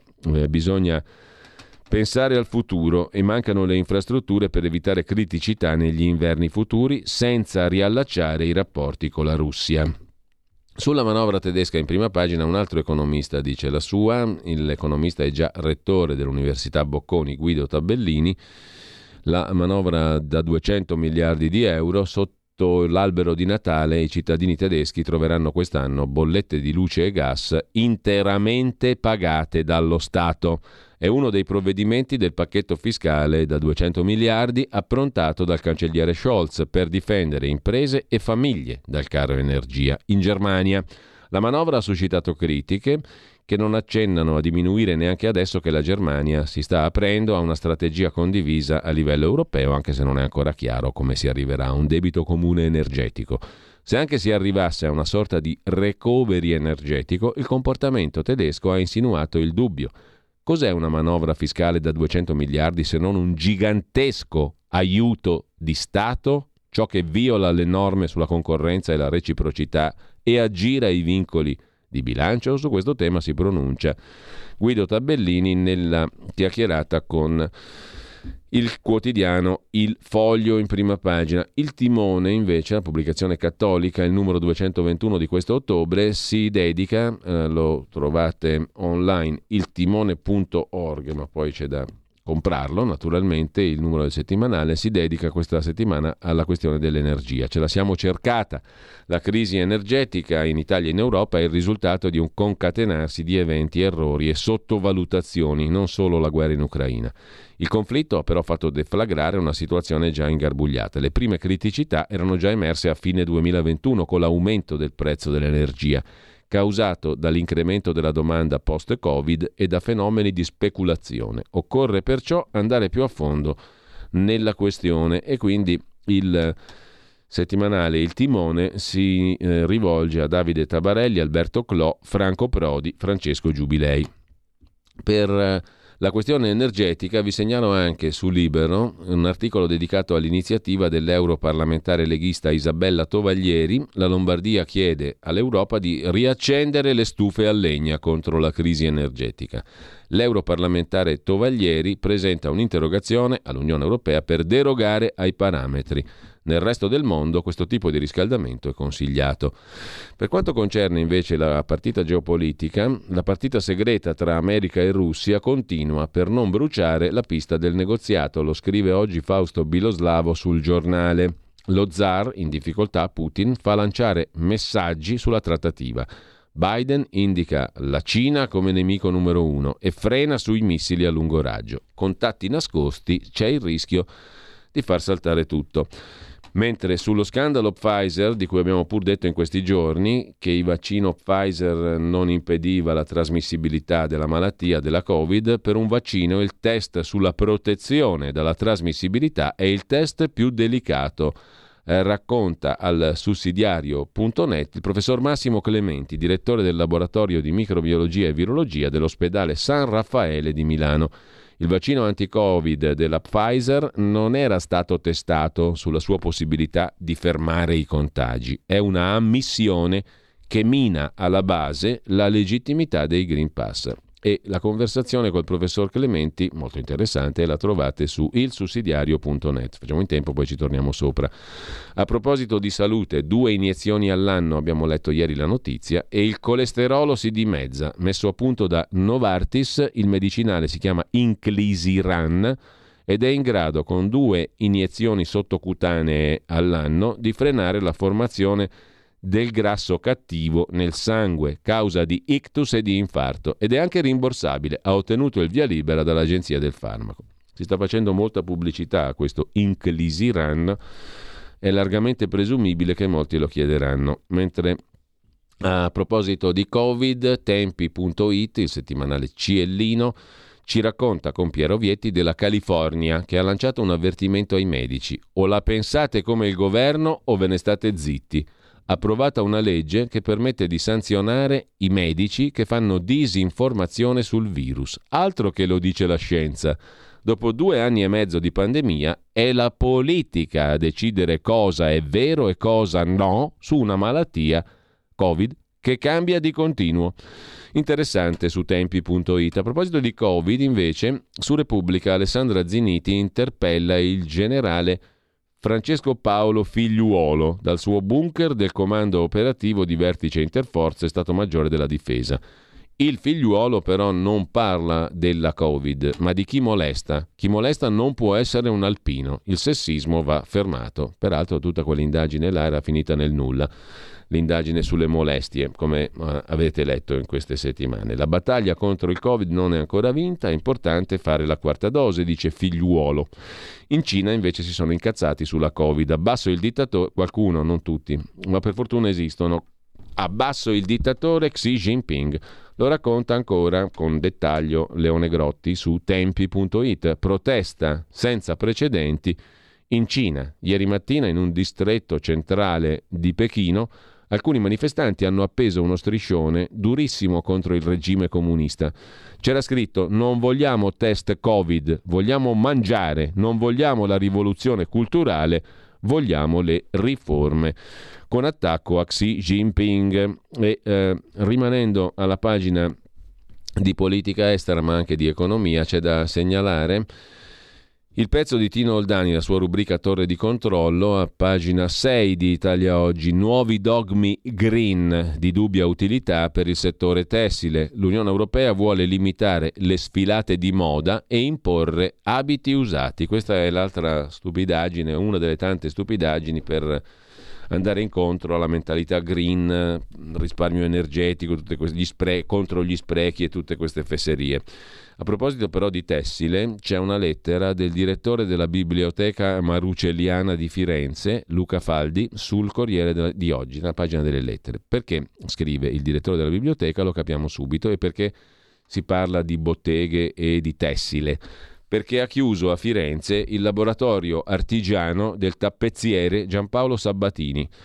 Non ha trovato nessuno che potesse portare avanti o che volesse portare avanti la sua storica attività Aperta nel 1941, Giampaolo ereditò la bottega da suo padre.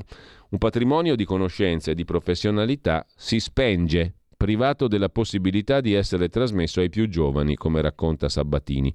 Perché, scrive il direttore della Biblioteca Marucelliana di Firenze al Corriere di oggi, i vari apprendisti, dopo brevi periodi, hanno lasciato per lavori forse più anonimi e di scarsa responsabilità. Questo piccolo locale, laboratorio artigiano, ha sede niente meno che nel complesso quattrocentesco occupato dall'antica confraternita dedicata all'assunta dei battilani, cioè di coloro che battevano la lana appena tosata, afferente un tempo all'antica arte della lana, dalla quale nel 1378 i ciompi, cioè i salariati addetti a pettinatura e cardatura, si erano già distaccati col loro celebre tumulto, il tumulto dei ciompi. Sabatini ha partecipato ad alcuni allestimenti di mostre, ha lavorato per importanti istituzioni. Prima di chiudere ha avuto un pensiero, mettere in salvo alcuni manuali di tappezzeria francese che testimoniano come in Francia esista da sempre una tradizione dello studio dell'arte dell'arredo e dove si tenevano addirittura corsi di specializzazione in tappezzeria. La biblioteca marucelliana, scrive il suo direttore Luca Faldi sul Corriere, dove si conserva la sezione arte industriale, istituita ad uso degli studenti delle scuole professionali già dall'Ottocento, ha accettato questi testi, questi volumi eh, che sono stati messi in salvo, per così dire, manuali di tappezzeria dal laboratorio, da Giampaolo Sabatini. Li ha accettati in dono, a testimonianza di come anche l'artigianato faccia parte della cultura di un popolo. Chiude a Firenze il laboratorio artigiano del tappezziere Giampaolo Sabatini e lo scrive il direttore della biblioteca marucelliana. A proposito invece di cose che rischiano di chiudere, chiude anche il consumo di mele, lattuga, zucca, pomodori e patate? Punto di domanda. Uva addio, scrive per esempio oggi il giorno, perché a tavola patate e verze hanno rimpiazzato l'uva, che non c'entra nulla. Uh, mangiare l'uva è una cosa, mangiare patate e verze è un'altra roba, però il caro vita, visto dall'ortomercato, ci dice questo, scrive il giorno stamattina. L'arancia um, era in rincarata del 42%, la lattuga del 65%, la zucca del 33%, i pomodori del 19%, le patate solo dell'8%. Rincari incontrollati su tutta la filiera dei prodotti agricoli. Schizzano i prezzi, consumi calati del 14%, dice un grossista dell'ortomercato di Milano. Famiglie impoverite e intanto la crisi riduce perfino le stazioni della metropolitana, scrive la stampa di Torino stamani, l'annuncio del sindaco di Torino, lo russo, ai cittadini della barca a Torino. Dobbiamo risparmiare 300 milioni per restare nel budget, quindi la linea 2 perderà tre fermate. Si lavora per rispettare i tempi e per aprire i cantieri nei primi mesi del 2023. La linea 2 della metro a Torino non è ancora partita e già perde pezzi. Almeno due stazioni, forse tre, non saranno presenti sul tracciato a causa dell'impennata dei costi dei materiali, ha detto il sindaco di Torino, il PD Stefano Lorusso. A proposito di lavoro reale e di crisi, auto, 19.000 lavoratori sono da rigenerare in quel di Lombardia, lo racconta oggi Avvenire nel dorso lombardo. In Lombardia la transizione ecologica coinvolgerà due terzi degli attuali 31.000 occupati nei settori della componentistica auto. La CISL chiede che si faccia subito un patto regionale per le competenze per promuovere la riqualificazione e il ricollocamento di almeno 19.000 lavoratori del settore auto da rigenerare. In una ricerca presentata oggi l'impatto dell'addio al motore endotermico per la segretaria CISL Lombardia Paola Gilardoni costruire con i fondi europei nuovi strumenti di protezione sociale e di promozione dei lavoratori è indispensabile. La transizione ecologica che farà perdere lavoro, mentre a proposito di economia guarda i video e poi compra. Il social cinese TikTok vuole sfidare anche Amazon. La piattaforma TikTok ha già soppiantato Facebook tra i giovani come Silvio Berlusconi, e ora assume per potenziare i servizi di vendita e logistica. 3.000 miliardi il social commerce, quanto varrà nel 2026 l'ibrido tra social network e e-commerce. Dopo Facebook, Instagram e Google, tocca ad Amazon scoprire di essere diventata un bersaglio cinese. La app più scaricata al mondo, TikTok, sta pianificando di creare negli Stati Uniti una catena di spedizioni alternativa a quella di Amazon e per crearla sta utilizzando una piattaforma americana, LinkedIn. Da settimane sul sito californiano di offerte di lavoro è apparso un annuncio del gigante cinese in cerca di figure per lo sviluppo commerciale.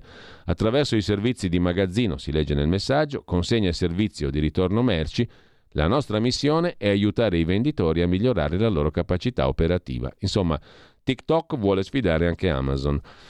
Sempre rimanendo al tema dell'economia purtroppo italiana e della peggiore, ITA, l'erede di Alitalia, perché governo e ITA Airways scaricano il presidente. Altavilla cerca di spiegare Chiara Rossi su Start Magazine. Il consiglio di amministrazione della compagnia aerea erede della gloriosa Alitalia, controllata dal Ministero dell'Economia, ha tolto al presidente esecutivo Alfredo Altavilla tutte le deleghe operative per assegnarle all'amministratore delegato Lazzerini.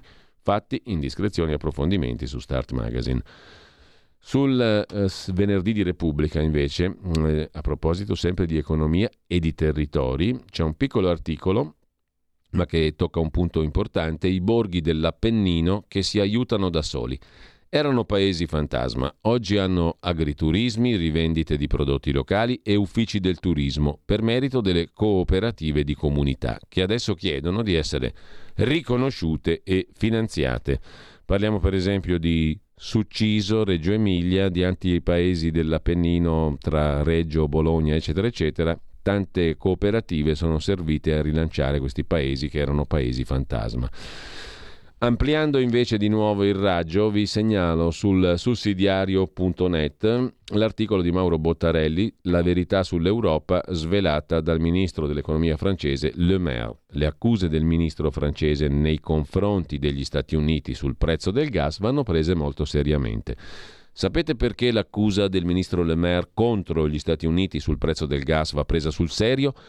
Non per il ruolo di primo piano di Le Maire, ministro dell'economia di Macron, e nemmeno per la tensione sociale alle stelle in tutta la Francia, tanto che l'Eliseo ha minacciato interventi dell'autorità per porre fine a blocchi e scioperi nelle raffinerie. In Francia scarseggia il carburante alle pompe di benzina. Bensì per questo. Questo grafico che eh, correda l'articolo di Mauro Bottarelli sul sussidiario.net mostra come i cittadini statunitensi, nonostante l'enorme vantaggio competitivo di cui gli Stati Uniti godono rispetto all'Europa in fatto di energia, ebbene anche i cittadini statunitensi quest'inverno pagheranno la bolletta più pesante degli ultimi 25 anni per restare al caldo e l'8 novembre negli Stati Uniti si vota per le elezioni di midterm. Certo, finora le temperature sono state clementi anche nel gelido notoriamente Midwest, ma il clima è ballerino, da un weekend con l'altro la neve potrebbe arrivare. A quel punto Joe Biden avrebbe un problema, anzi un grande problema. Ad esempio l'inflazione, la conseguente politica da kamikaze della Fed, Banca Centrale Americana, o la contrapposizione con la Russia che non è che un proxy dentro un altro proxy, la matriosca dello scontro finale con la Cina per l'egemonia globale. Le parole di Bruno Le Maire, ministro dell'economia francese, sull'inaccettabile prezzo quadruplicato con cui gli Stati Uniti vendono il gas a paesi amici e alleati assumono una rilevanza esiziale. Sul gas liquefatto statunitense non possiamo di fatto contare, quantomeno non possiamo guardare agli Stati Uniti con la certezza di approvvigionamento con cui per anni abbiamo guardato alla Russia, Gazprom. Lasciate perdere le pagliacciate del governo dei migliori rispetto a fonti alternative in Algeria e Angola.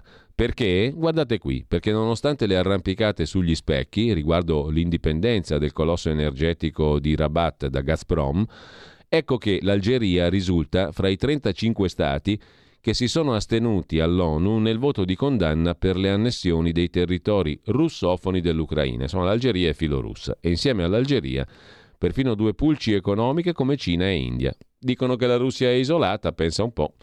Ma non basta perché l'amministratore delegato dell'Eni Descalzi è stato molto chiaro e ci ha detto che senza rigassificatori a tempo record e senza fisime ambientaliste l'inverno da temere veramente non sarà il prossimo, ma quello del 23-24 quanto possiamo permetterci che duri la recessione già annunciata dal Fondo Monetario? Quante aziende moriranno di qui alla primavera del 24 e per tutto il 23?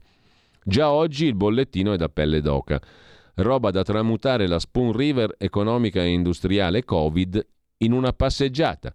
Sapete qual è la cosa peggiore, prosegue Mauro Bottarelli? Che l'Europa, la stessa entità semi-mitologica che ancora oggi sta perdendo tempo alla ricerca di un compromesso raffazzonato al ribasso e tutto formale sul price cap, sapeva fin dall'inizio come stavano le cose. Non lo dico io, lo ha detto il 10 ottobre il capo della diplomazia europea, Josep Borrell, parlando alla conferenza annuale degli ambasciatori dell'Unione Europea. Questo è lo stralcio dell'intervento introduttivo e c'è il link per il discorso integrale sul sussidiario.net. Cosa ha detto Borrell agli ambasciatori dei Paesi membri dell'Unione Europea? Che la prosperità dell'Europa è dipesa in questi anni dall'energia a basso costo dalla Russia e dalla security garantita a livello di intelligence e militare degli Stati Uniti. Di fatto l'Unione Europea è un bambino problematico con due badanti, Russia, Stati Uniti.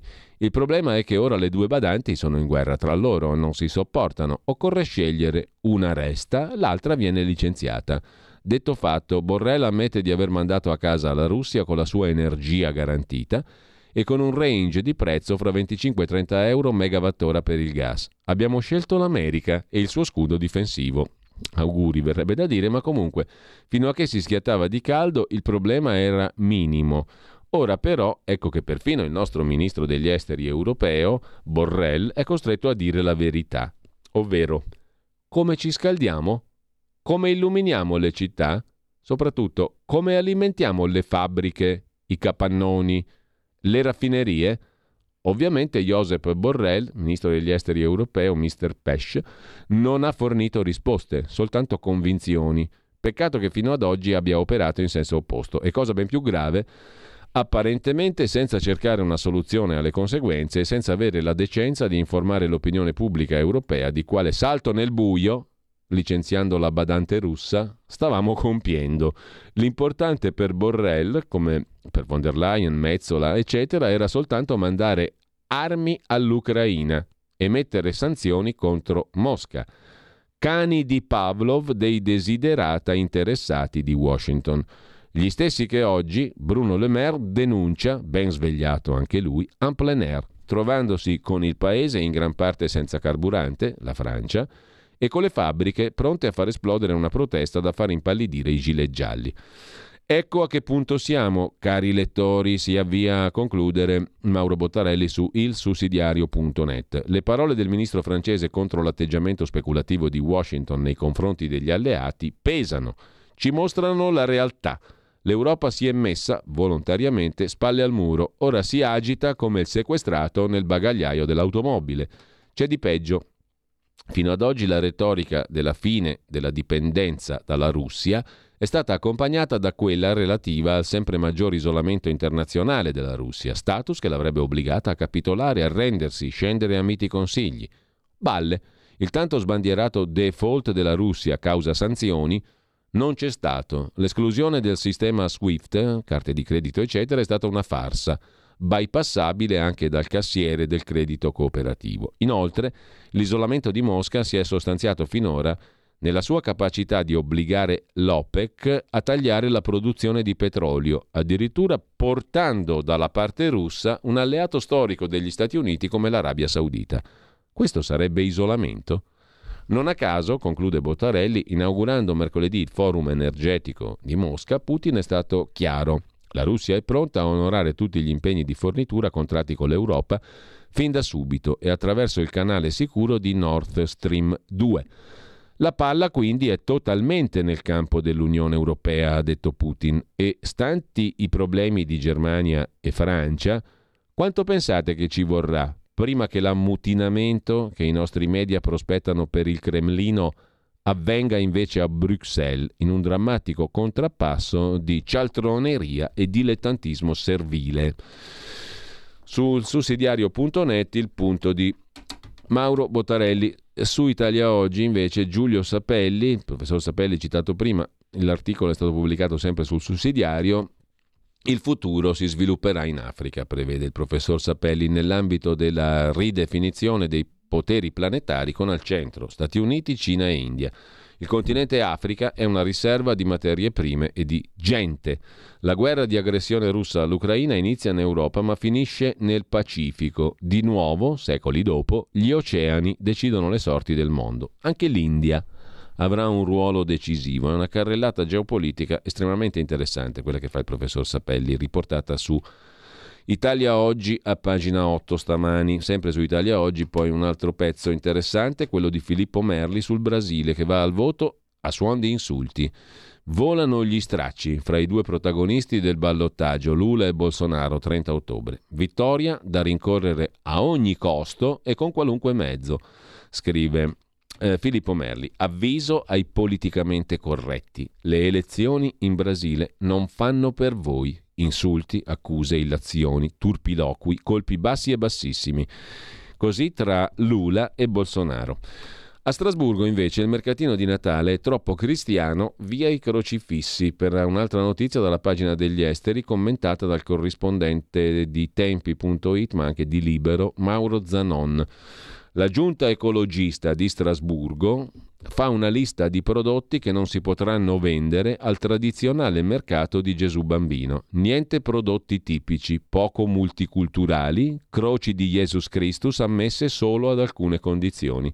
Tanto per continuare a spararsi negli zebedei, vero? Che bella Europa. Il mercatino di Natale è troppo cristiano. E Natale che cos'è invece? Una festività musulmana? Le sanzioni sul nucleare, invece, scrive Pier Giorgio Pescali su Avvenire, pagina 3, fanno molto comodo al regime in Iran. Il rifiuto di limitare il programma atomico, i rischi di un aumento delle tensioni. Le sanzioni contro l'Iran non sono così dannose per l'Iran. La musica non è nuova in tema di sanzioni. Le violazioni degli accordi internazionali sono funzionali all'uso dell'uranio iraniano per scopi militari e le misure per impedire questa deriva servono agli ayatollah per giustificare la crisi economica. Tutti sanno, scrive l'editorialista di Avvenire, che le cause della recessione in Iran non sono dovute solo agli embarghi voluti dagli Stati Uniti ma anche a corruzione, inefficienza, uno sclerotico sistema politico, quello iraniano, che non riesce ad adattarsi ai cambiamenti. L'isolamento a cui è stato relegato l'Iran ha contribuito al deterioramento di una situazione già difficile. Le sanzioni, soprattutto statunitensi, volute dagli Stati Uniti all'Iran, sono controproducenti anche in quel caso, scrive Avvenire. Vi segnalo invece, a proposito di battaglie culturali, la battaglia del velo, un bell'articolo di Luciana Piddiu sulla Fondazione David Hume, fondazionedavidium.it. Piddiu si occupa da sempre di questa questione e se ne occupa in maniera molto efficace. Correva l'anno 2003 quando l'editore Gallimard diede alle stampe Bas le voile della giovane esule iraniana a Parigi Chardot Djavan il saggio spiegava in maniera chiara il significato del velo islamico, altrimenti detto hijab. L'etimologia della parola ci aiuta a capirne il significato. Hijab viene dalla radice araba H-I-B e significa letteralmente rendere invisibile allo sguardo, nascondere. Cosa nascondere e perché? La donna. I benpensanti dicono proteggere la donna tenerla al riparo dallo sguardo maschile, perché fin dall'infanzia suscita, anzi crea il desiderio. Questa è la colpa della donna. I corpi femminili sono colpevoli, sono fonte di inquietudine, angoscianti, sporchi, impuri, possono trasmettere malattie, sono sorgenti di peccato. In altri termini, questi corpi, desiderati, proibiti, dissimulati, esposti, sono una minaccia, possono circolare tra gli uomini solo come ombre. Il corpo femminile in sé è tabù, a partire da quello della madre, desiderata e insieme interdetta.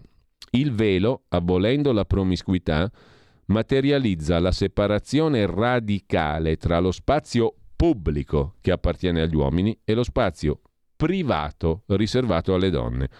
Il velo salva, per così dire, l'uomo dai suoi inconfessabili desideri.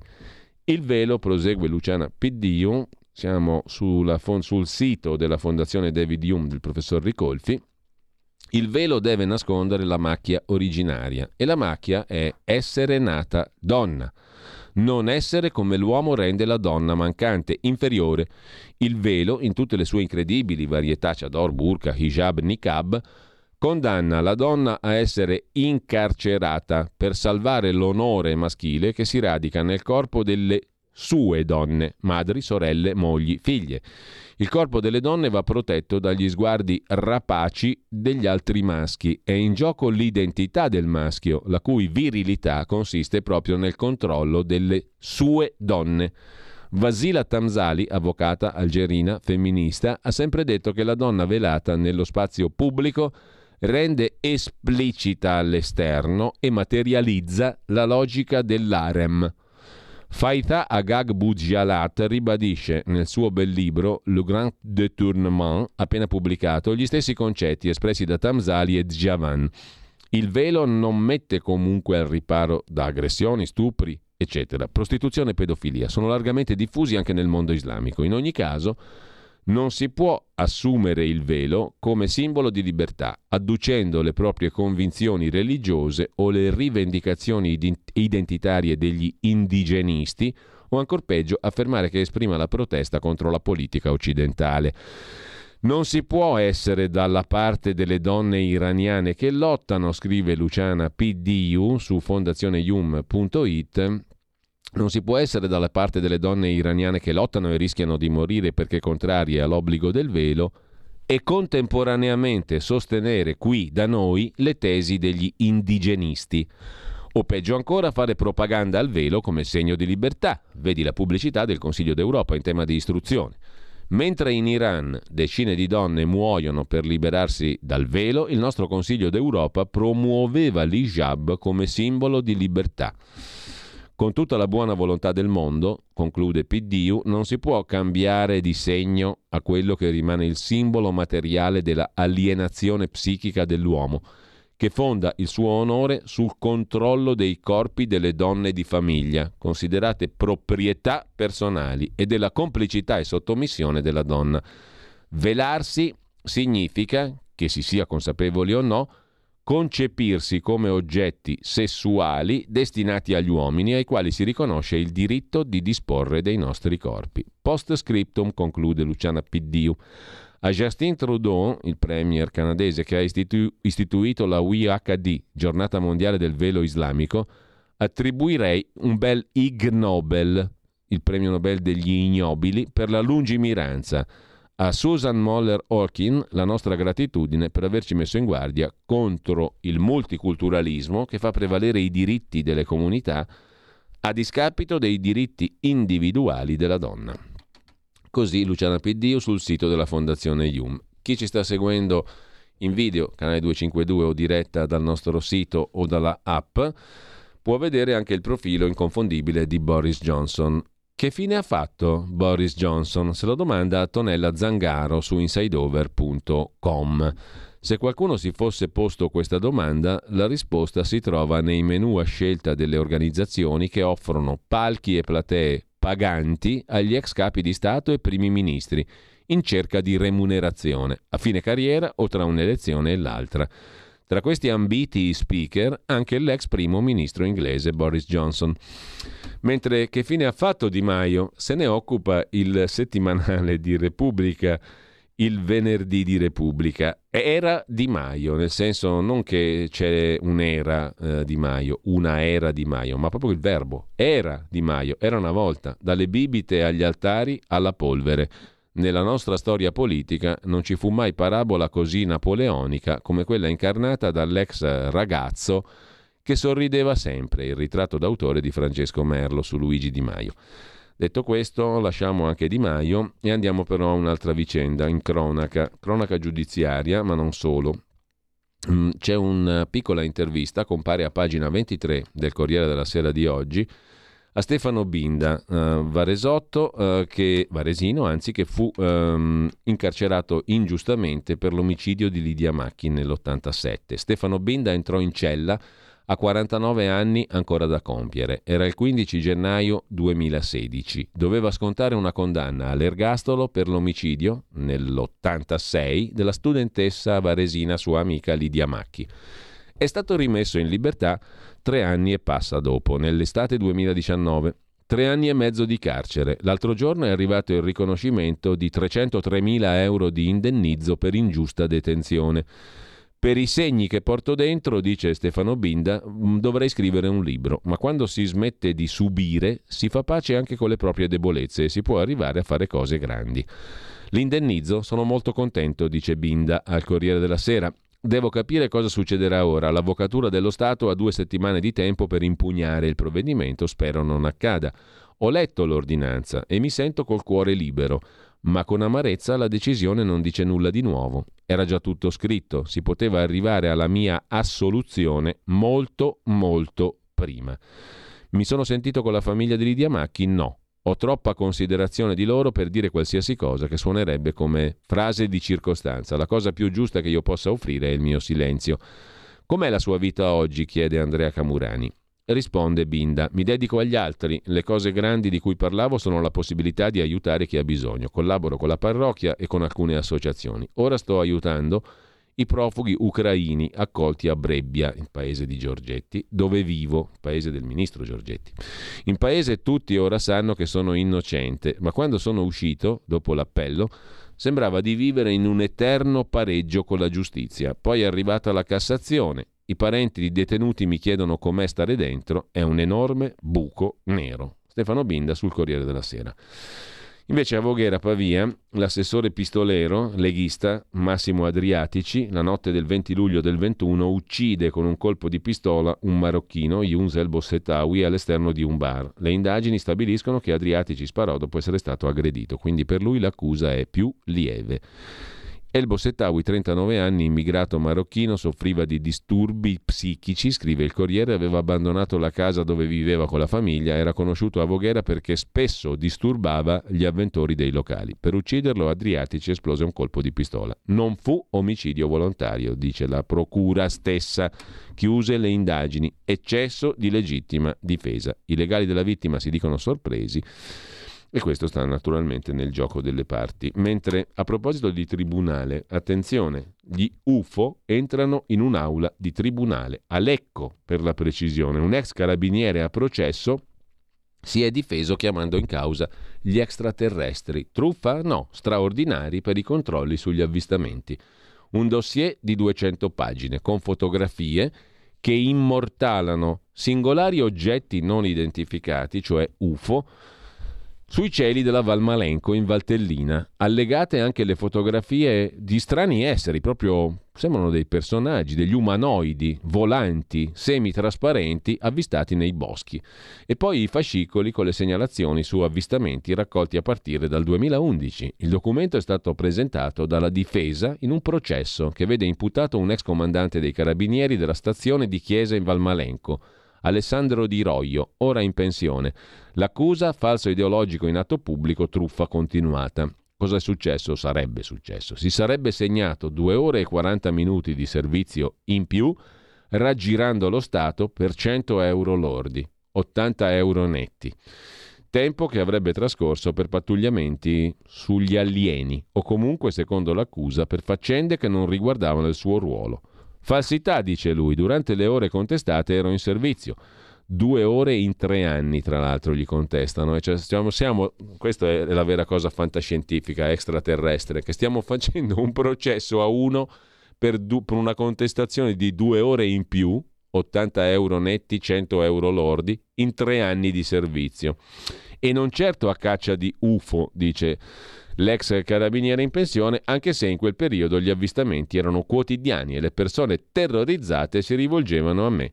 Ricorda Di Roio, che ha comandato la stazione di Chiesa in Valmarenco dal 96 al, 21, al 2021, prima di essere congedato.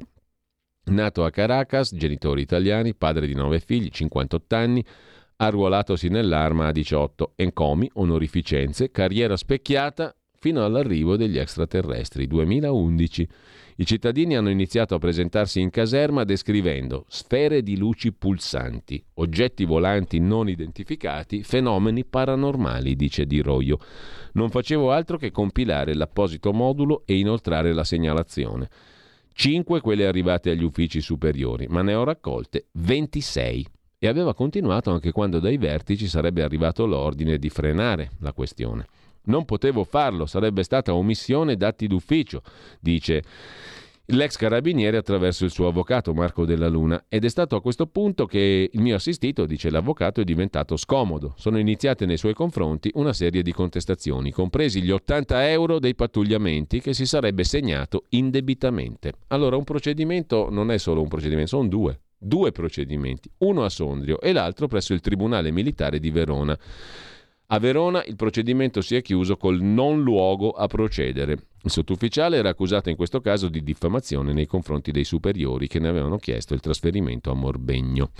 È la prima volta che in un procedimento penale fanno il loro ingresso gli alieni, dice l'avvocato della Luna. Pazzesca sta vicenda, raccontata oggi dal Corriere della Sera. A proposito di magistrati, Alberto Nobili, detto il leggendario, PM contro la mafia, ex marito anche mm, di mm, Ilda Boccassini, se ne va in pensione.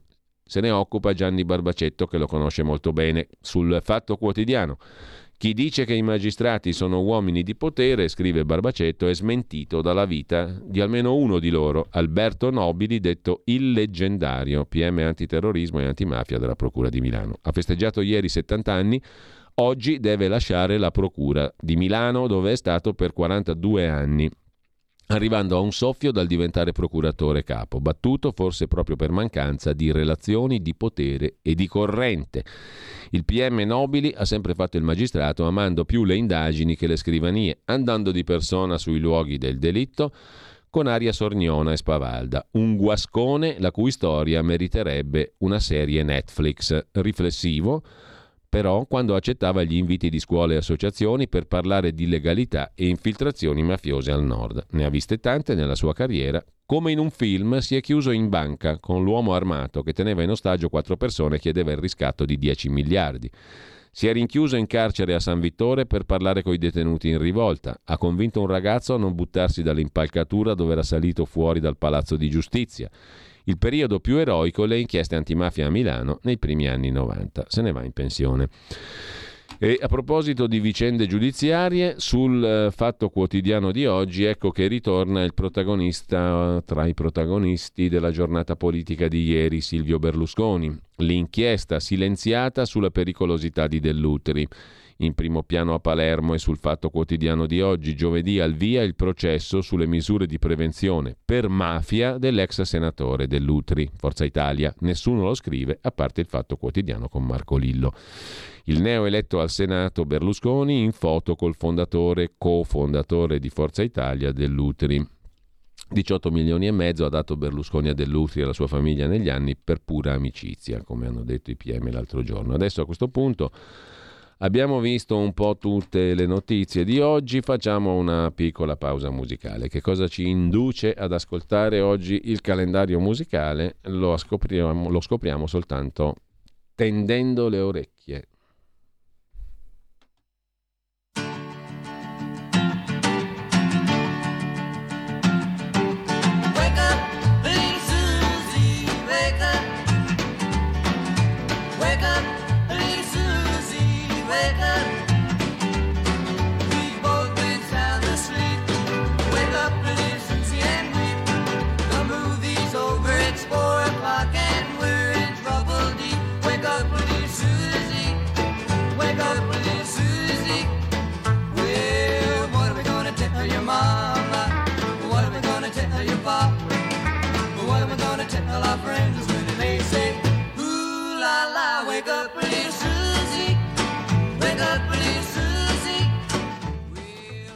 Dai che ci rimangono 8 minuti e mh, mm, di solito eh, era funzionale, era bella, era simpatica l'intervento rapido, 10 secondi per dire la vostra. Facciamola, giochiamocela così in questi 8 mm, minuti, così abbiamo il possibile di interventi, se ci sono, chi vuol dire la sua. E dare un commento rapido alla giornata di ieri, forse anche a quella di oggi, con una definizione sintetica, un interventino veloce veloce da 10 mm, secondi. Mettiamola così la domanda. Come vi è parsa la giornata di ieri e perché? mh, veloce sintesi massima. Eh, la giornata di ieri ha visto appunto tutto il teatrino che ha portato la russa alla presidenza del Senato. Come vi è parsa la giornata di ieri? E intanto tra i messaggi al 346 6427 756 per dire la vostra telefonate al solito numero, lo 02 66 20 35 29 10 secondi per riassumere la prima giornata della nuova legislatura. Un aggettivo, basta un aggettivo, due o tre aggettivi. Eh, trovate l'aggettivo giusto per la giornata di ieri. Potete intervenire in diretta 02 66 20 35 29. Un messaggio contro la sottomissione alla Nato atlantista, strumento di schiavitù e non vado avanti perché sennò mi autoincarcero da solo. Se non sbaglio, il paese dei Giorgetti è Cazzago Brabbia e non Brebbia. Perfettamente ragione, Claudio. Siamo più o meno da quelle parti là, nel Varesotto comunque. Mi sono sbagliato io. Giusto, hai ragione, Claudio. Altra interpretazione dell'obbligo del velo, Andrea da Torino. Maometto era brutto, non esistono sue immagini espressamente vietate dall'Islam per questo. Le donne sono belle, la cosa più bella che Dio potesse donarci. Maometto non poteva permettere alle donne di mostrare la loro bellezza, avrebbero suscitato ammirazione contrapposti alla repellenza di Maometto, da qui l'obbligo del velo per le donne, che non tutte sono belle oggettivamente, come gli uomini non tutti sono belli ovviamente. Comunque, ehm, diciamo che perlomeno è interessante questa interpretazione di Andrea da Torino. Eh, la definizione in 10 secondi della giornata di ieri, la prima, pronto? Sì, Giulio, sono Val- il Walter. Carissimo il Walter, buongiorno. E la tua Allora- definizione qual è? 10 secondi, eh, mi raccomando. Mancavano Boldi e Christian De Sica e Vanzina come regista, poi tutto a posto. Benissimo, grazie Walter. 02 66 20 35 29. Tragicomica, scrive un altro ascoltatore. Basta con questi giochetti della vecchia politica. Erminio è la sua definizione. Vomitevole, Dino da Brescia, la russa che osanna Napolitano.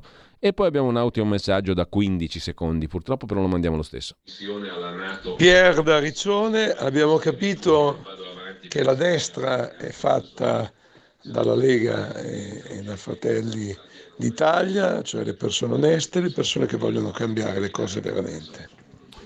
Allora, questa è bellissima. Giovanni dà una definizione che io trovo stupenda. Protopapetiana, la giornata di ieri.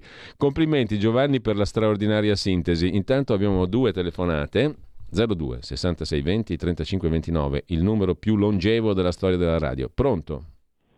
Pronto Giulio, buongiorno. Buongiorno.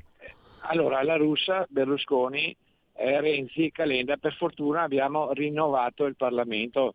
Grazie, buona giornata. Gra- Grazie a lei.